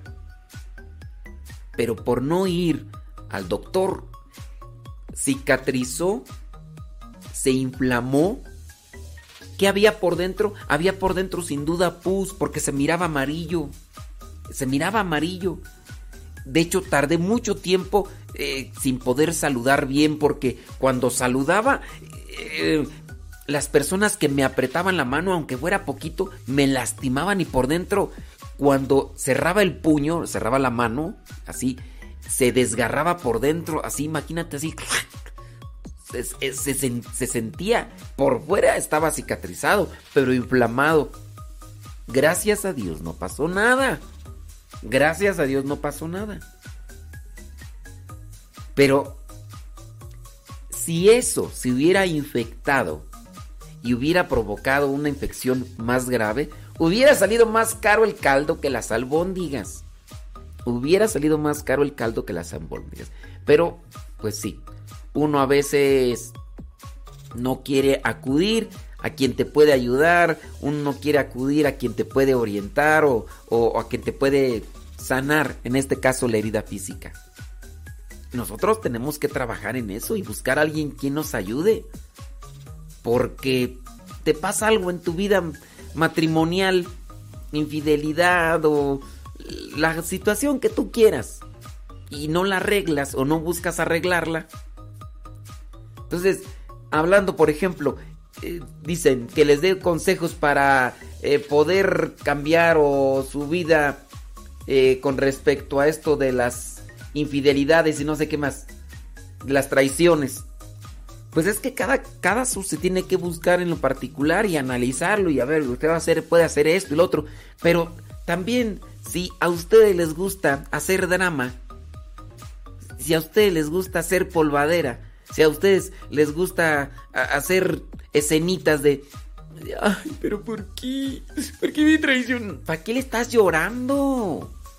O sea, ¿qué, ganas algo con estarle llorando. ¿Tú crees que el otro va a decir, ay, sí, ya no, ya no te voy a hacer porque te hago llorar? Mm, va a decir, aquí la tengo, mira.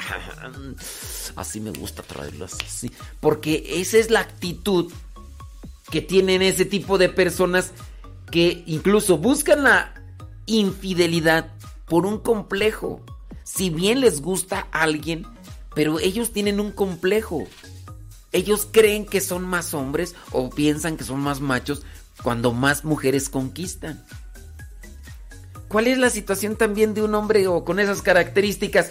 Pues en la medida que un hombre con estas características de complejo llega a pensar que al buscar al buscar intimidad con otra persona es también una forma de sentirse superior o mejor que a otros hombres. Son, como trofeos que ellos van a veces buscando. Por eso muchos presumen con cuántas has estado. No, pues que está casado, pero pues han, han dado con todas las de la fábrica. Porque tiene un complejo también. Si bien también es el placer. Y si bien también es el egoísmo. Pero también es una persona al mismo tiempo acomplejada. ¿Y por qué le dan tremenda relevancia a, la, a la intimidad? Porque es como pensar que me dejaste hacer lo que otros no pueden y yo sí lo hice. Ya en el mismo hecho de que la persona pues haya, voy a decir la palabra, ¿verdad? Ay, disculpe, penetrado a alguien, en su caso la persona cree que ya es con eso hizo más allá de lo que otras personas no podrán. Así como aquellos que a lo mejor entran a, un lugar para robar y a lo mejor entraron y no robaron, ¿no? Voy a ponerte un ejemplo. Los que ponen grafitis. En el caso de los que dicen, aquí estuvo fulano de tal, aquí estuvo fulano de tal. A ver, dime, ¿qué se gana el grafitero con subirse a un lugar y poner, aquí estuvo fulano de tal?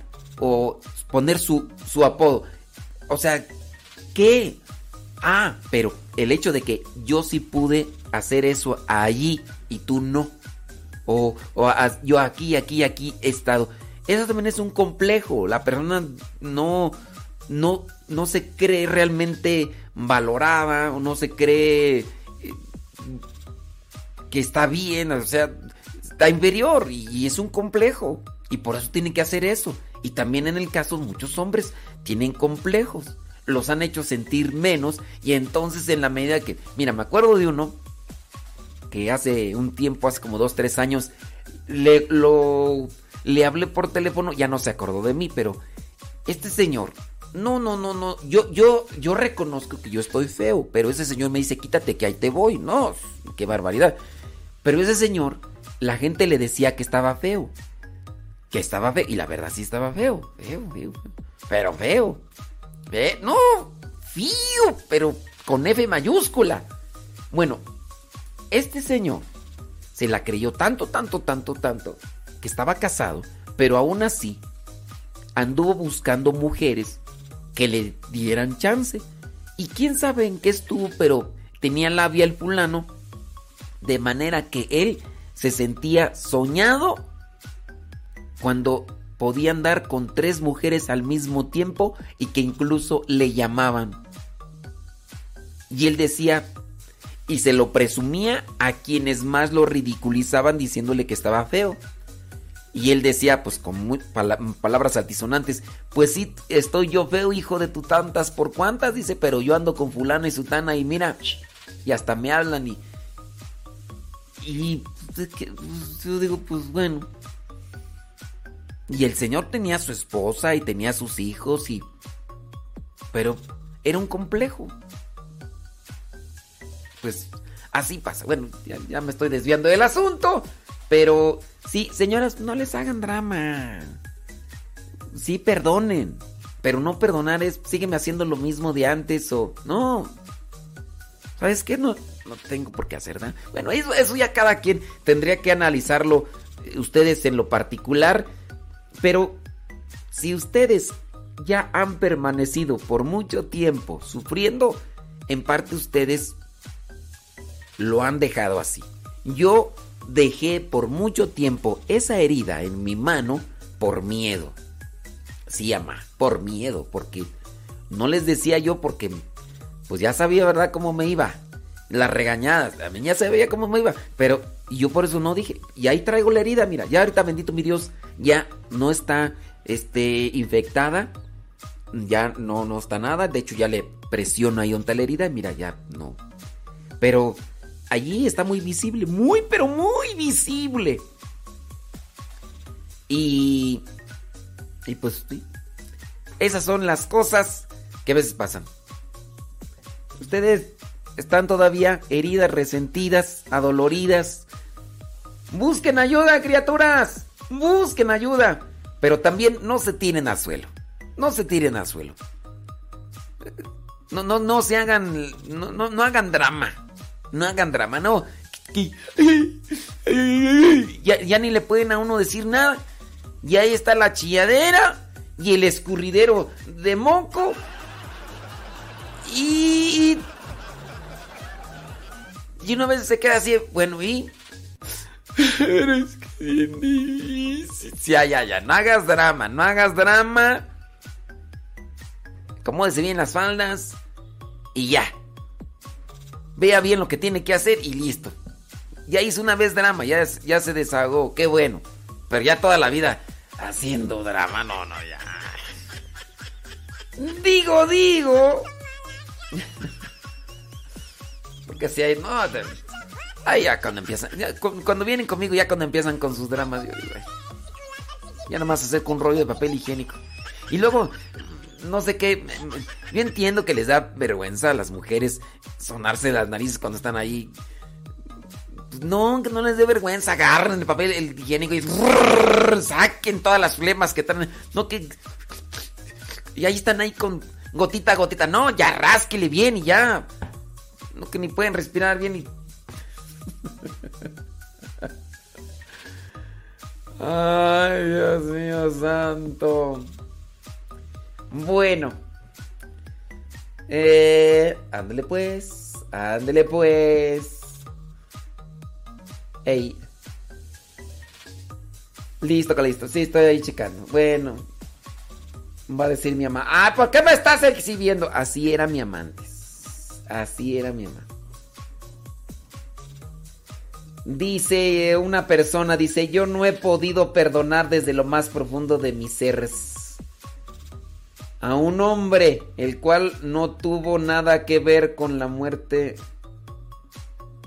Dice que no tuvo que ver, nada que ver con la muerte de su padre, pero él no hizo nada por él, ya aún fallecido. Ni los niños que dejó huérfanos, a pesar de haber sido su trabajador 10 por años se deslindó de toda responsabilidad. Él, pudiendo haber hecho más por dejar al menos a sus hijos un buen recuerdo de un hombre justo.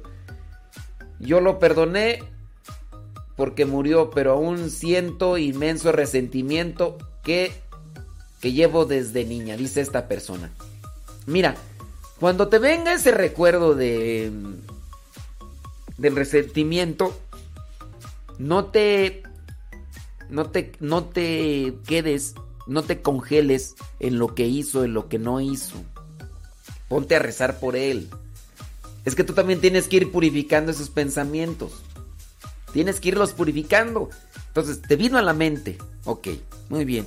Y empieza a encenderse ese tipo de, de sentimiento. Entonces, tienes que irlo trabajando poco a poco, cada quien en su situación, en cada quien en su en su manera. No es que no es, no es que exista pues una cuestión así general para todos, no. Trabájale, trabájale. Pues sí. Ya. Ay, mío santo todopoderoso. Saludos, don David Trejo. Dice una persona, dice, yo conocía a un fulano así feo el tipo, pero tenía muchas mujeres y las presumía, y hasta a las que no andaban con él, él decía que todas querían con él. Y hasta mal cae esos fanfarrones. Ahora, pues. pues es que son complejos, pues, hombre. Dices como las heridas es mejor lavar y desinfectar. Pues sí, uno sabe que Oye, pero ni te creas, tú dices voy a lavar y desinfectar. Eh, a veces el dolor, yo cuando tenía esa herida, sabía que tenía que desinfectar y sabía que tenía que echarle alcohol para esas cosas. Pero tú sabes qué es lo que pasa cuando le echas alcohol a una herida. ¿Qué pasa cuando le echas alcohol a una herida? No, hombre, te, te arde hasta allá. Entonces también a veces por miedo, por dolor, por... Sí, pues pero en fin, traten de trabajar, ¿eh? Traten de trabajar. Sí, sí, sí, ya, ya merito, ya merito. Ándele pues. Vamos a ir con el evangelio del día de hoy. Eso es Toño. Denle compartición. Denle compartición.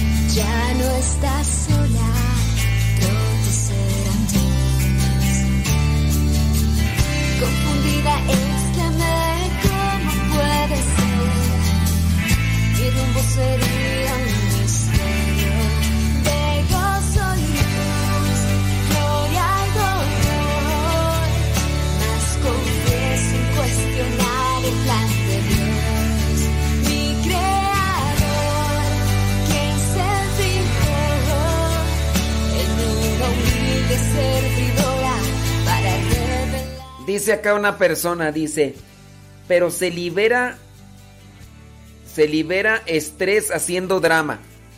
Toda la vida, toda la vida, no, pues no. No, pues, este, tú no te liberas del estrés cuando eres estrés. Si toda la vida es, si todo el tiempo ya es drama para ti, entonces tú no tienes estrés. Tú eres estrés. Tengo el privilegio de nacer como mujer, tejer en mi vientre su sueño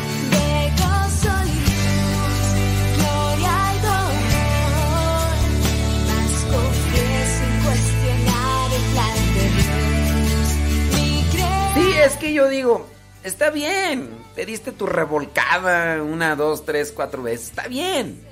Pero ya toda la vida, to- to- toda la vida es toda tu actitud. ¿Es drama? No, ya eso ya. ¿Llorar es malo? No, llorar es bueno.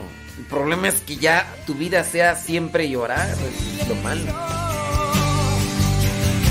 Pero pues cada quien, ¿no? Cada quien se justifica como quiere. Yo aquí digo una cosa, ya ustedes si quieren igual analizar el asunto, analícenlo y si quieren cambiar, cambien. Si no, cada quien camina para donde quiere. O sí.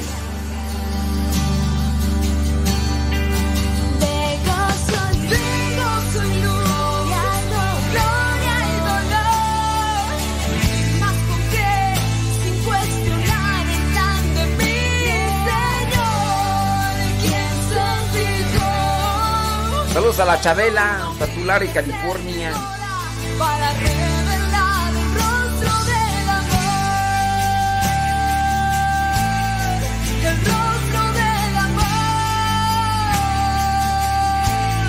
el rostro del amor. Vámonos con el Evangelio del día de hoy. Vámonos.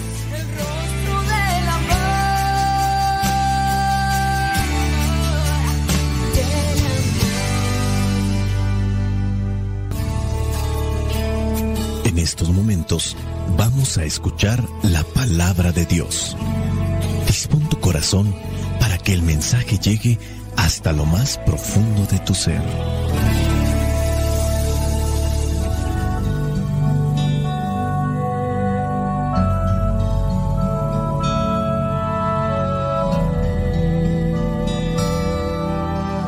El Evangelio que la iglesia nos presenta para el día de hoy corresponde a Mateo, capítulo 18, versículos del 21 al 35.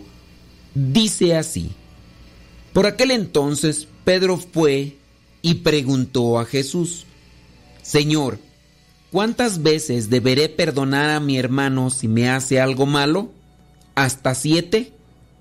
Jesús le contestó, no te digo hasta siete veces, sino hasta setenta veces siete. Por esto sucede con el reino de los cielos como con un rey que quiso hacer cuentas con sus funcionarios. Estaba comenzando a hacerlas cuando le presentaron a uno que le debía muchos millones. Como aquel funcionario no tenía con qué pagar, el rey ordenó que lo vendieran como esclavo junto con su esposa, sus hijos y todo lo que tenía para que quedara pagada la deuda. El funcionario se arrodilló delante del rey y le rogó, Tenga usted paciencia conmigo y se lo pagaré todo. Y el rey tuvo compasión de él, así que le perdonó la deuda y lo puso en libertad. Pero al salir, aquel funcionario se encontró con un compañero suyo que le debía una pequeña cantidad. Lo agarró del cuello y comenzó a estrangularlo, diciéndole, Págame lo que me debes. El compañero arrodillándose delante de él le rogó, Ten paciencia conmigo y te lo pagaré todo. Pero el otro no quiso, sino que lo hizo meter en la cárcel hasta que le pagara la deuda. Esto dolió mucho a los otros funcionarios que fueron a contarle al rey todo lo sucedido. Entonces el rey lo mandó llamar y le dijo, Malvado, yo te perdoné toda aquella deuda porque me lo rogaste. pues tú también debiste tener compasión de tu compañero del mismo modo que yo tuve compasión de ti. Y tanto se enojó el rey que ordenó castigarlo hasta que pagara todo lo que debía. Jesús añadió, Así hará también con ustedes mi Padre Celestial, si cada uno de ustedes no perdona de corazón a su hermano. Palabra de Dios. Te alabamos, Señor. Señor Jesucristo, nuestro divino Salvador, gracias te damos por tu infinito amor. Te escuchamos en la palabra, te recibimos y adoramos en la Eucaristía, te servimos en los hermanos.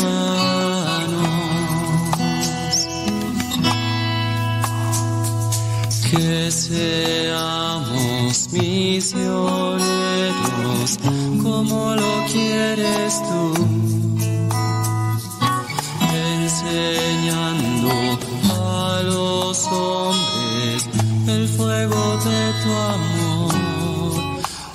El Evangelio que hoy la iglesia nos presenta habla de la necesidad del perdón. Y decimos necesidad porque así como el aire es una necesidad, el agua es una necesidad, también el hombre necesita del perdón. No es fácil perdonar. Hay muchas heridas y, y esas lastiman el corazón, estrujan el corazón. Hay personas que incluso pueden decir, yo perdono pero no olvido. Y ahí donde se involucra el rencor, las tensiones, las discusiones, opiniones incluso muy diferentes, ya sean eh, las ofensas, provocaciones, todo esto enmarañado con un montón de cosas, vienen a dificultar el perdón y la reconciliación. ¿Cuántas veces tengo que perdonar? Esa es la pregunta que hace Pedro a nuestro Señor Jesucristo. La valentía que podríamos buscar para anunciar el reino de Dios, también la vamos a necesitar para perdonar cuando nos ofendan, cuando nos lastimen, cuando nos humillen. Ya hemos dicho muchas veces que la expresión que da Jesús, en este caso a Pedro cuando pregunta cuántas veces debe de perdonar, 70 veces 7 significa siempre. Perdonar no es que demos el visto bueno a lo que nos han hecho, ni que tampoco le demos importancia, tampoco significa justificar lo que nos hicieron, en este caso también no minimizar lo ocurrido. Perdonar no significa que hagamos borrón y cuenta nueva, como si nada hubiera pasado. Perdonar no implica olvidar lo ocurrido, sino recordarlo sin que duela tanto. Y ahí corresponde un trabajo personal. No podemos dejárselo al tiempo para que se vaya olvidando. Perdonar no implica que nos tengamos que reconciliar necesariamente con esa persona, ni que tengamos que volver a estar juntos. El perdón va más allá de si se retoma la relación con la persona que nos causó el daño. Perdonar implica poder estar tranquilo cuando pensemos en el daño que nos hicieron o en esa persona. Para eso hay que perdonarse uno y poder perdonar a los demás. En el Evangelio, nuestro Señor Jesucristo incluye una parábola, una parábola que proyecta la misericordia, la compasión, la comprensión, ese reflejo de aquel que está endeudado, pero pide clemencia, pide que le perdonen, y aquel que es generoso, que es comprensivo, que es compasivo, le dice, está bien, te perdono, Obviamente no le dice ve y haz tú lo mismo. El sentido común nos tendría que llevar al agradecimiento a la persona que nos ha perdonado, pero también el agradecimiento a los demás con un comportamiento parecido. Si a mí me perdonaron, pues yo también voy a perdonar al otro, voy a perdonar a los demás. Te invito a que busques la etimología de la palabra perdón, de la cual obviamente se deriva perdonar. En el diccionario que yo tengo la palabra perdonar está compuesta del latín, primero por el prefijo per, que significa continuar, persistir, es una acción. Y tú muy bien sabes qué significa la palabra don, perdón. Don significa regalo, obsequio. Perdonar es pues la acción de seguir dando, de seguir entregándose. Perdonar no es un movimiento de la lástima. Perdonar es un regalo de lo interior. Ahora, si analizamos a profundidad, nosotros somos creación de Dios, somos hijos de Dios. ¿Cómo debe ser nuestro comportamiento? Si nosotros tenemos un vínculo con Dios, si nosotros estamos relacionados con Dios, ¿qué tendríamos que compartir a los demás? Si fuimos creados por amor, deberíamos de compartir amor. En nosotros está caminar en esta vida con paz, con tranquilidad y por ende con felicidad. Dios sale a nuestro encuentro, nos perdona, nos abraza con su misericordia y cada uno de nosotros debe llenarse de esa misericordia de Dios, expulsando aquello tóxico que se anida en nuestros corazones por el tiempo. Por ahí los psicólogos de vez en cuando recomiendan cosas que pueden ayudarnos, también si los ponemos desde la perspectiva cristiana. Por ejemplo, escuchaba yo de un psicólogo que recomendaba que pensara aquel que estaba dolido o que estaba sufriendo por dentro, que pensara en aquellas personas que le habían ofendido, que hiciera una lista. Dentro de esa misma lista puedes incluir a personas que ya fallecieron y que todavía sí les guardas rencor. Ya cuando hayas hecho esa lista, puedes expresar tus sentimientos. Es importante reconocer el daño que te hicieron, sí, pero también es necesario escribir aquellas cosas que te gustaría decirles o que te hubiera gustado decirles, porque esa es también una válvula de escape. Tenemos que mirar a los demás como nuestros hermanos, no importando el daño que nos hayan hecho. En el Evangelio se presenta esta situación de insensibilidad. Te han perdonado una deuda demasiado grande, pero no miras a los demás con caridad, con amor. Tratas a los demás como no querías que te trataran. Y a veces también nosotros podemos ir caminando en la vida haciendo esa herida cada vez más grande. Hay que buscar a alguien que nos ayude espiritualmente para reconciliarnos con nosotros mismos. Sin duda necesitamos de alguien que tenga comunicación con Dios para que su orientación esté iluminada por la sabiduría que viene de lo alto. Tenemos que presentar ante Dios aquella persona que nos ha ofendido, nos ha lastimado. Todos en la voluntad y en la libertad que nos ha dado Dios tenemos que trabajar en nuestro interior, pero de manera positiva, de manera constructiva, con la luz de Dios. No te desgarres ni te hagas más grande esa herida. Camina por el sendero de la verdad y la justicia. Llena tu mente y tu corazón de la palabra de Dios. Y cuando te lleguen los recuerdos del pasado, no dejes que controlen tu presente. El perdonar es un regalo de Dios, porque Dios nos ofrece su amor. Cuando nosotros lo recibimos en el corazón, podemos tener esa fuerza para perdonar a aquel que nos ha ofendido. Soy el Padre Modesto Lule de los misioneros servidores de la palabra. La bendición de Dios Todopoderoso, Padre, Hijo y Espíritu Santo, descienda sobre cada uno de ustedes y les acompañe siempre.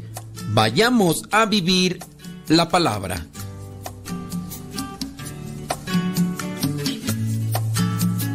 Lámpara palabra para mis pasos, luz mi sendero. Lámpara es tu palabra para mis pasos, luz en mi sendero. Luz, tu palabra es la luz. Luz, tu palabra es la luz. Yo guardaré tus justos mandamientos. Señor, dame vida según tu promesa. Lámpara es tu palabra para mis pasos, luz en mi sendero. Lámpara es tu palabra para mis pasos, luz en mi sendero. Luz, tu palabra es la luz. Luz, tu palabra es la luz. Señor, está siempre en peligro. Pero no olvido tu voluntad. Lámpara es tu palabra para mis pasos, luz en mi sendero. Lámpara es tu palabra para mis pasos, luz en mi sendero. Palabra es la luz.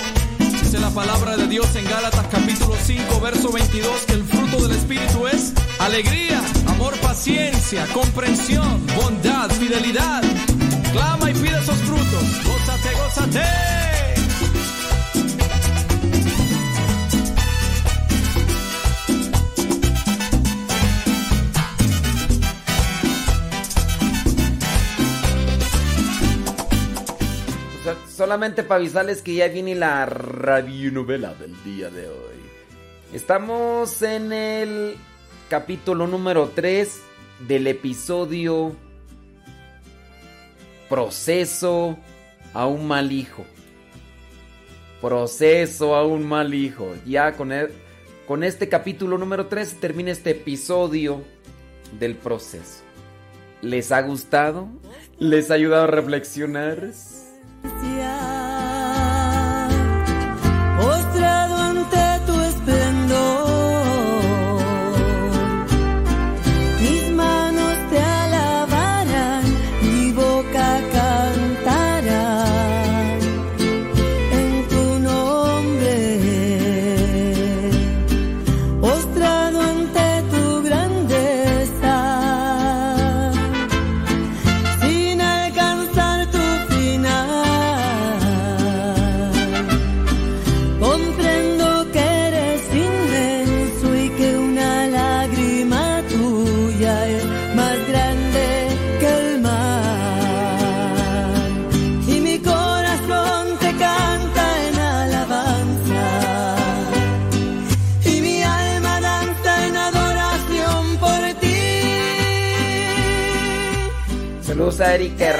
en Tula Hidalgo.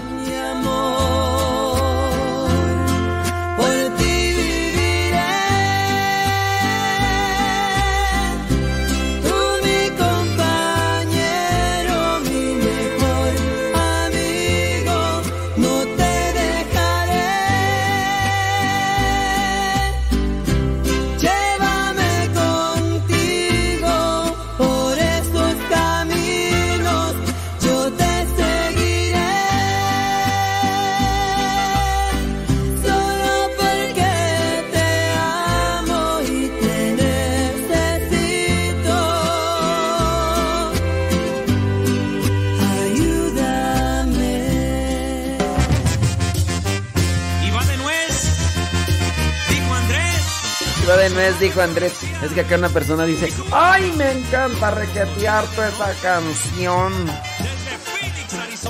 La otra no está. Gracias por ponerla.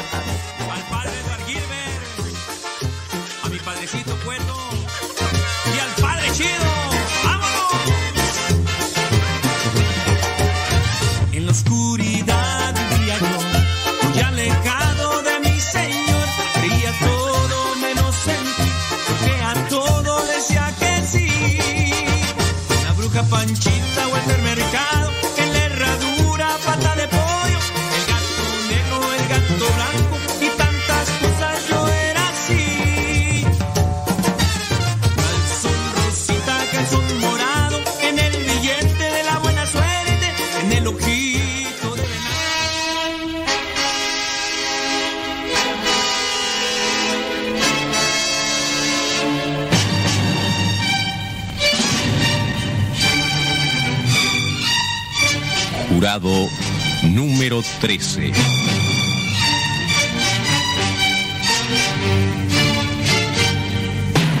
Porque en este tribunal del pueblo hay 12 jurados y uno más, usted.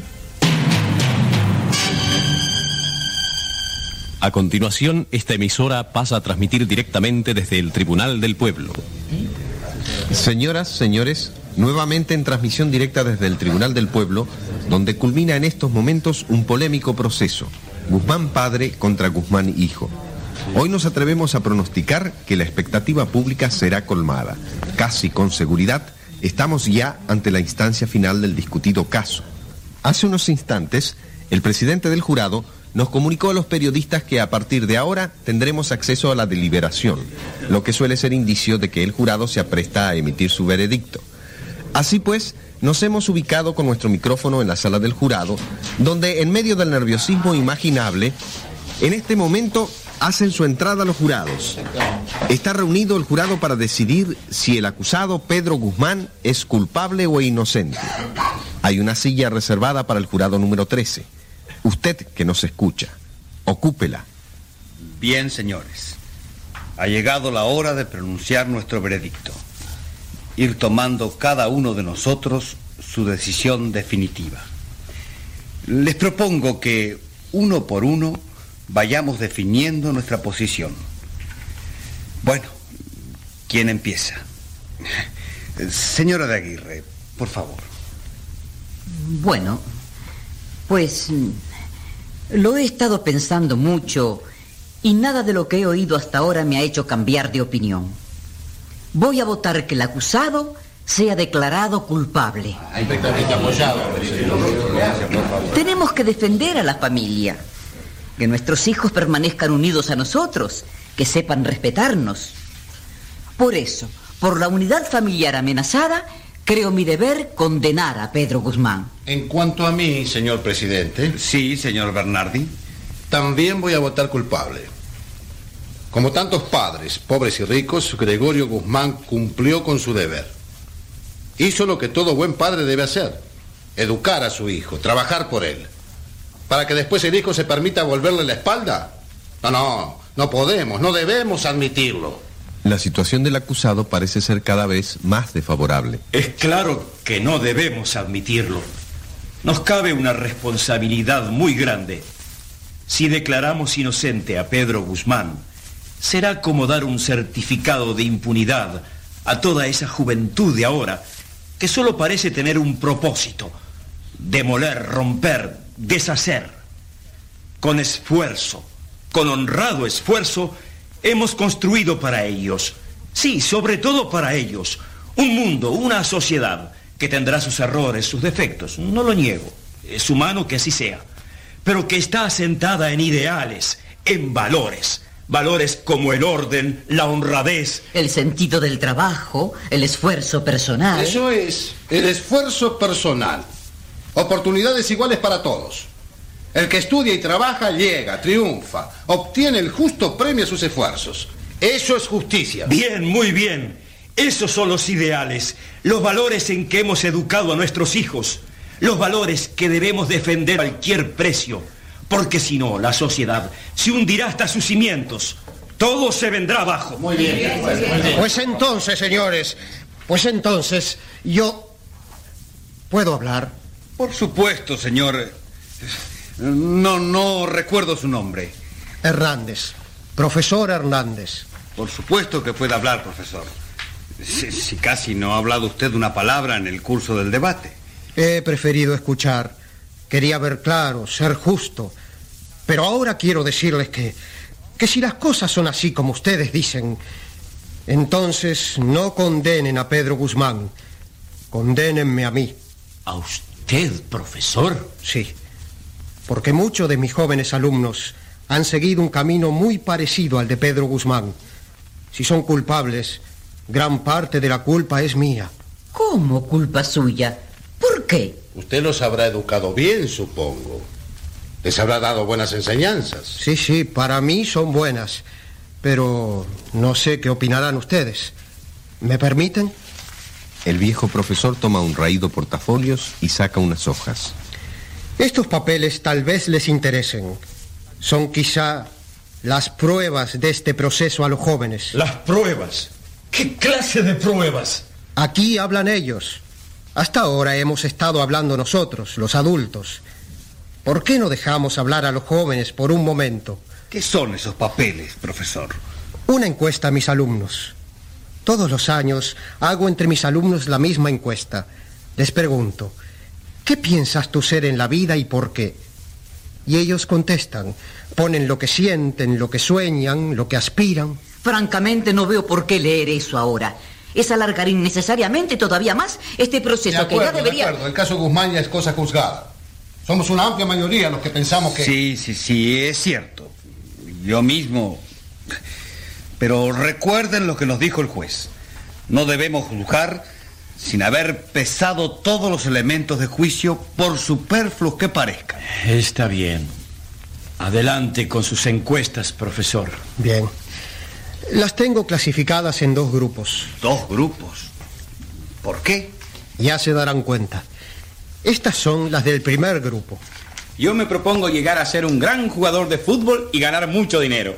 Los grandes jugadores de fútbol ganan mucho dinero, consiguen contratos A mí fabulosos. me gustaría ser estrella de cine o de la televisión. El otro día leí que a Sofía Loren, por su última película, le pagaron 100 mil dólares. Si yo ganara 100 mil dólares, lo primero, les haría una linda casita a mis padres. Eso está muy bien. Es una niña de buenos sentimientos. Así hay que ser. Y yo me haría en Hollywood una casa con piscina. Yo ya lo tengo resuelto. Mi padre es bancario y me conseguirá un empleo en el banco. De lo demás me encargo yo. Es cuestión de saber aprovechar las oportunidades. Hasta llegar a gerente no paro. Bravo. Este es uno que sabe a dónde va. Llegará lejos. Yo sé, profesor, que a usted no le va a gustar mi respuesta. Usted es uno de esos raros como mi tío. Mi tío se dedica a investigar microbios, enfermedades. Se pasa el día encorvado sobre su microscopio. Vivirá toda la vida pobre como una rata y morirá apestado. Sí, señores jurados. No hay duda de que este muchacho va a llegar lejos. Tiene sentido práctico, ¿verdad? Bien, así son los del primer grupo. Yo los llamo mis fracasos. Solo piensan en sí mismos, en llegar, en triunfar, en hacer carrera, en escalar posiciones, en hacer dinero. En los padres también piensan, por lo visto. Son buenos hijos. ¿Y los otros? ¿Los otros en qué piensan? ¿En poner bombas? ¿Quieren saber realmente lo que piensan?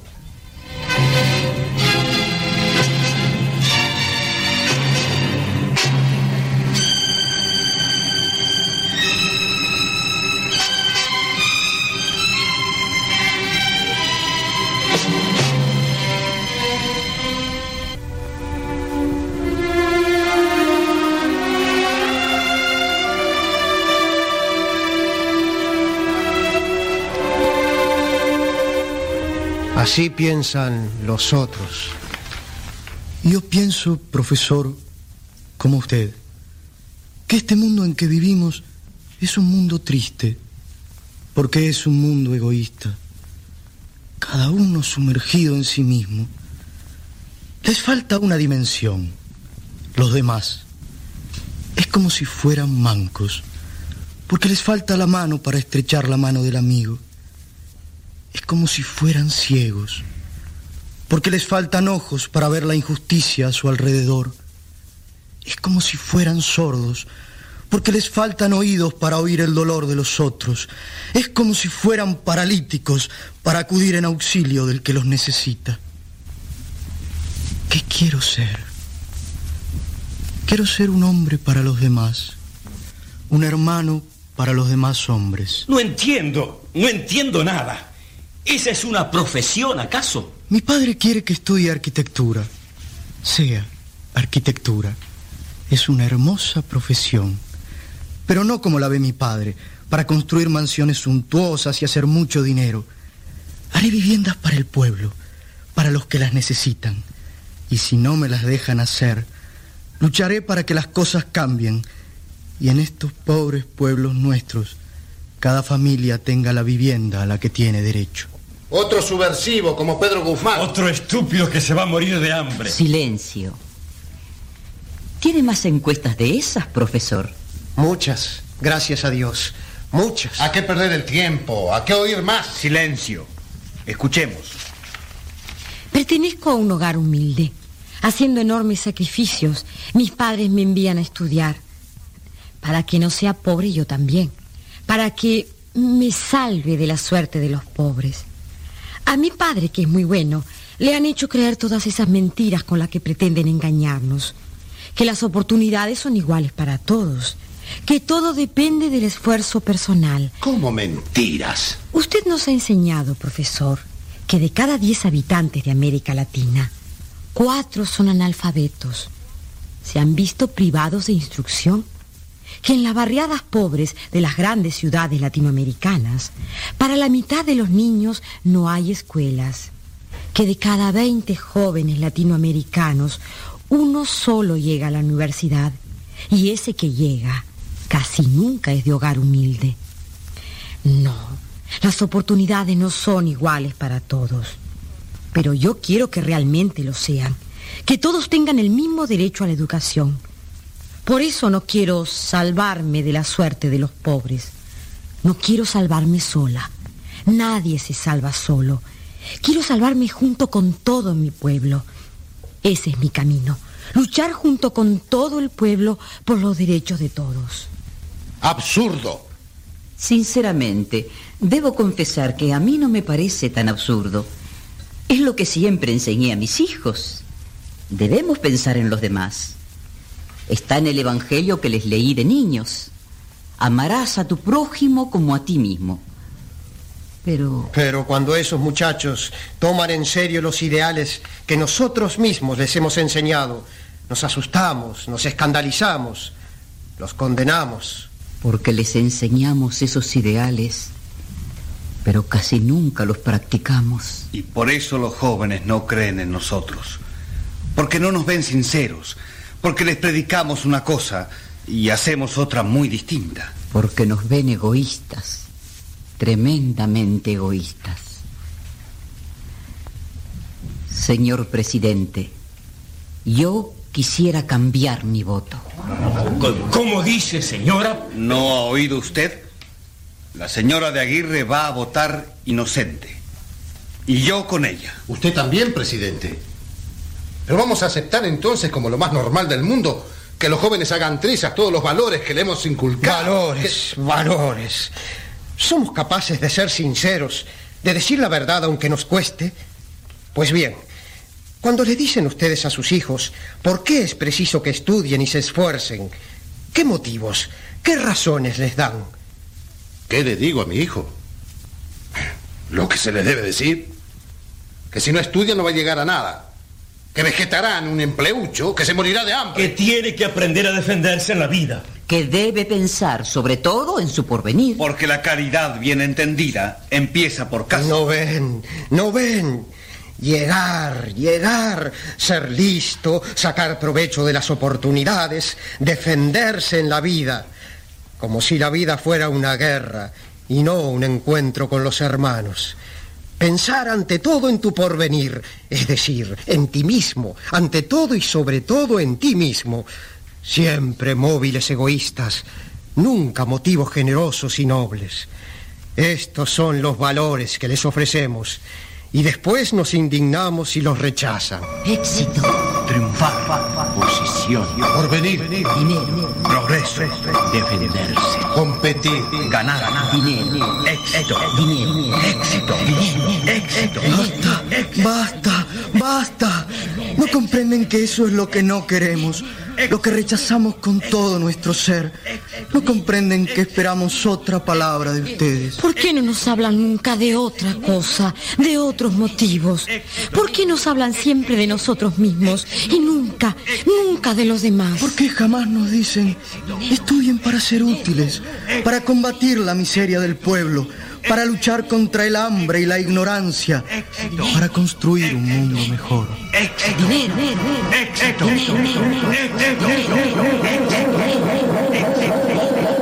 Valores, Pero qué valores, valores falsos, valores hipócritas, en que solo cuenta lo material. La famosa posición, en que vale más el que gana más, el más listo. ¿Valdría más acaso Pedro Guzmán ganando millones junto a su padre que muriéndose de hambre por defender a los campesinos? Es cierto. Es cierto. Presidente, anote mi voto. Pedro Guzmán no debe ser condenado. No debemos condenar a nuestros hijos que buscan otro sentido, otro destino, sino comprenderlos, apoyarlos. Sí, con una condición, que cumplan de veras, que realmente luchen y construyan, que no se queden en palabras, que asuman en serio su cuota de responsabilidad, que no solo rechacen, sino que trabajen y luchen para construir. No, no, no, no, no, no puede ser. Ustedes se están dejando impresionar por los discursos del profesor. Pero, ¿y la familia? ¿Y los padres que pasan privaciones? Que se sacrifican por dar una carrera a sus hijos. Queridos padres, yo sé que ustedes no comprenden, pero lo que estoy haciendo, lo estoy haciendo también por ustedes. La lucha en que los jóvenes estamos empeñados es por todos, por ustedes también. Créanme, los quiero mucho. Y por eso mismo, siento que lo mejor, casi lo único que puedo hacer por ustedes, para pagarles todo lo que hicieron por mí, es luchar por un mundo diferente.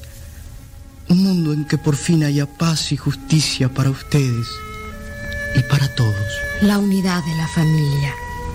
Es que puede haber familias unidas si esa unidad no se basa en el verdadero amor. ¿Y qué están haciendo del amor esta sociedad donde el dinero lo es todo? Salgan a la calle, miren las cubiertas de las revistas, los carteles de los cines. Una exposición de mujeres semidesnudas. Los mercaderes se llenan los bolsillos de dinero, pero entre tanto, ¿en qué convierten al amor? En esa porquería. Créanme, queridos, no habrá unidad familiar si no hacemos del mundo otra cosa. Por eso, proteger a la familia, defenderla, salvarla, no se puede hacer encerrándose. Al contrario, la familia solo se salvará luchando por una sociedad donde haya lugar para el verdadero amor. Aunque ustedes no nos comprendan, nosotros no los hemos abandonado. Es por ustedes y por millones de hombres y mujeres como ustedes que queremos luchar. Y si ustedes, a su manera, como mejor lo entendieron, quisieron hacer algo por nuestro bien, piensen que nosotros estamos tratando de hacer algo por el bien de nuestros hijos que vendrán.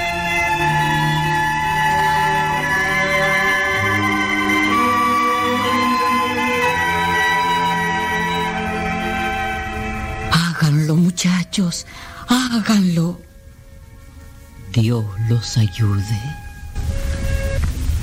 Pues bien, pienso que ya podríamos votar. ¿No les parece? Creo que sí. De acuerdo. Que levanten la mano los que votan culpable.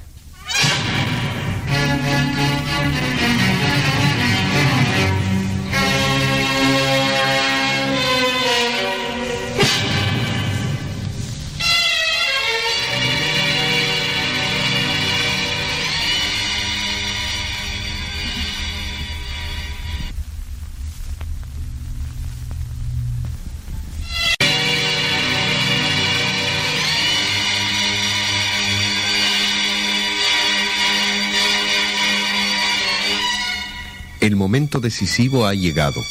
En medio de un tenso silencio, el jurado se dispone a votar su veredicto. Culpable. Uno, dos, tres. Bien. Ahora los que votan inocente. Uno, dos, tres, cuatro, cinco, ocho. Pedro Guzmán es inocente. Pero no hemos votado todos. Falta un voto. Yo no he votado, presidente.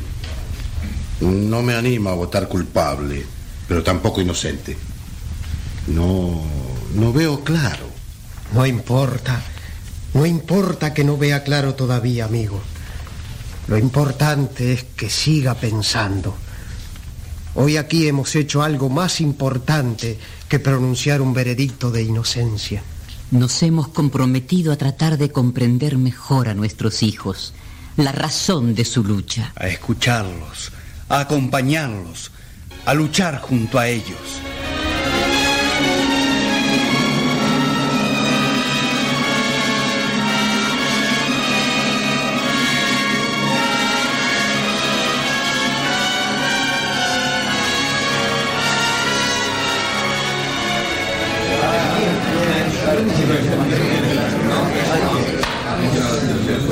El Tribunal del Pueblo va a dictar sentencia. Señor presidente del jurado, ¿cuál es el fallo? Señor juez, este jurado declara que Pedro Guzmán es inocente.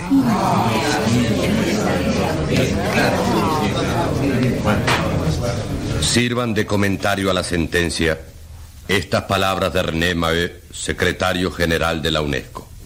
No se trata, como se afirma a menudo, de dar un ideal a los jóvenes. En realidad los jóvenes tienen en su mayoría un ideal. Y aunque ese ideal sea confuso y se exprese generalmente de una manera ingenua, es altamente respetable. Se trata de una concepción, de un sueño, si queréis, de las relaciones humanas sin violencia ni mentira. Comparada con este ideal, la sociedad que nos aprestamos a legarles les produce horror por muchos de sus aspectos, aunque satisfaga sus deseos inmediatos, porque choca profundamente con sus exigencias de justicia y paz. Y somos los adultos los que le parecemos carentes de ideal. Cualquiera sea la fuerza de la autoridad y de la compulsión, que el orgullo y el miedo y los intereses conjugados de los adultos ya instalados en la sociedad puedan ejercer durante un tiempo contra las protestas y las aspiraciones de sus hijos? Una sociedad a la que la juventud rechaza es por definición una sociedad sin futuro y por lo tanto una sociedad condenada.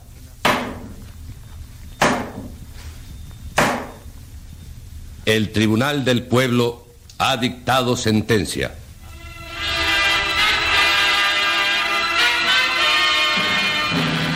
Hemos transmitido directamente desde la sala de audiencias del Tribunal del Pueblo. Será hasta la transmisión del próximo proceso.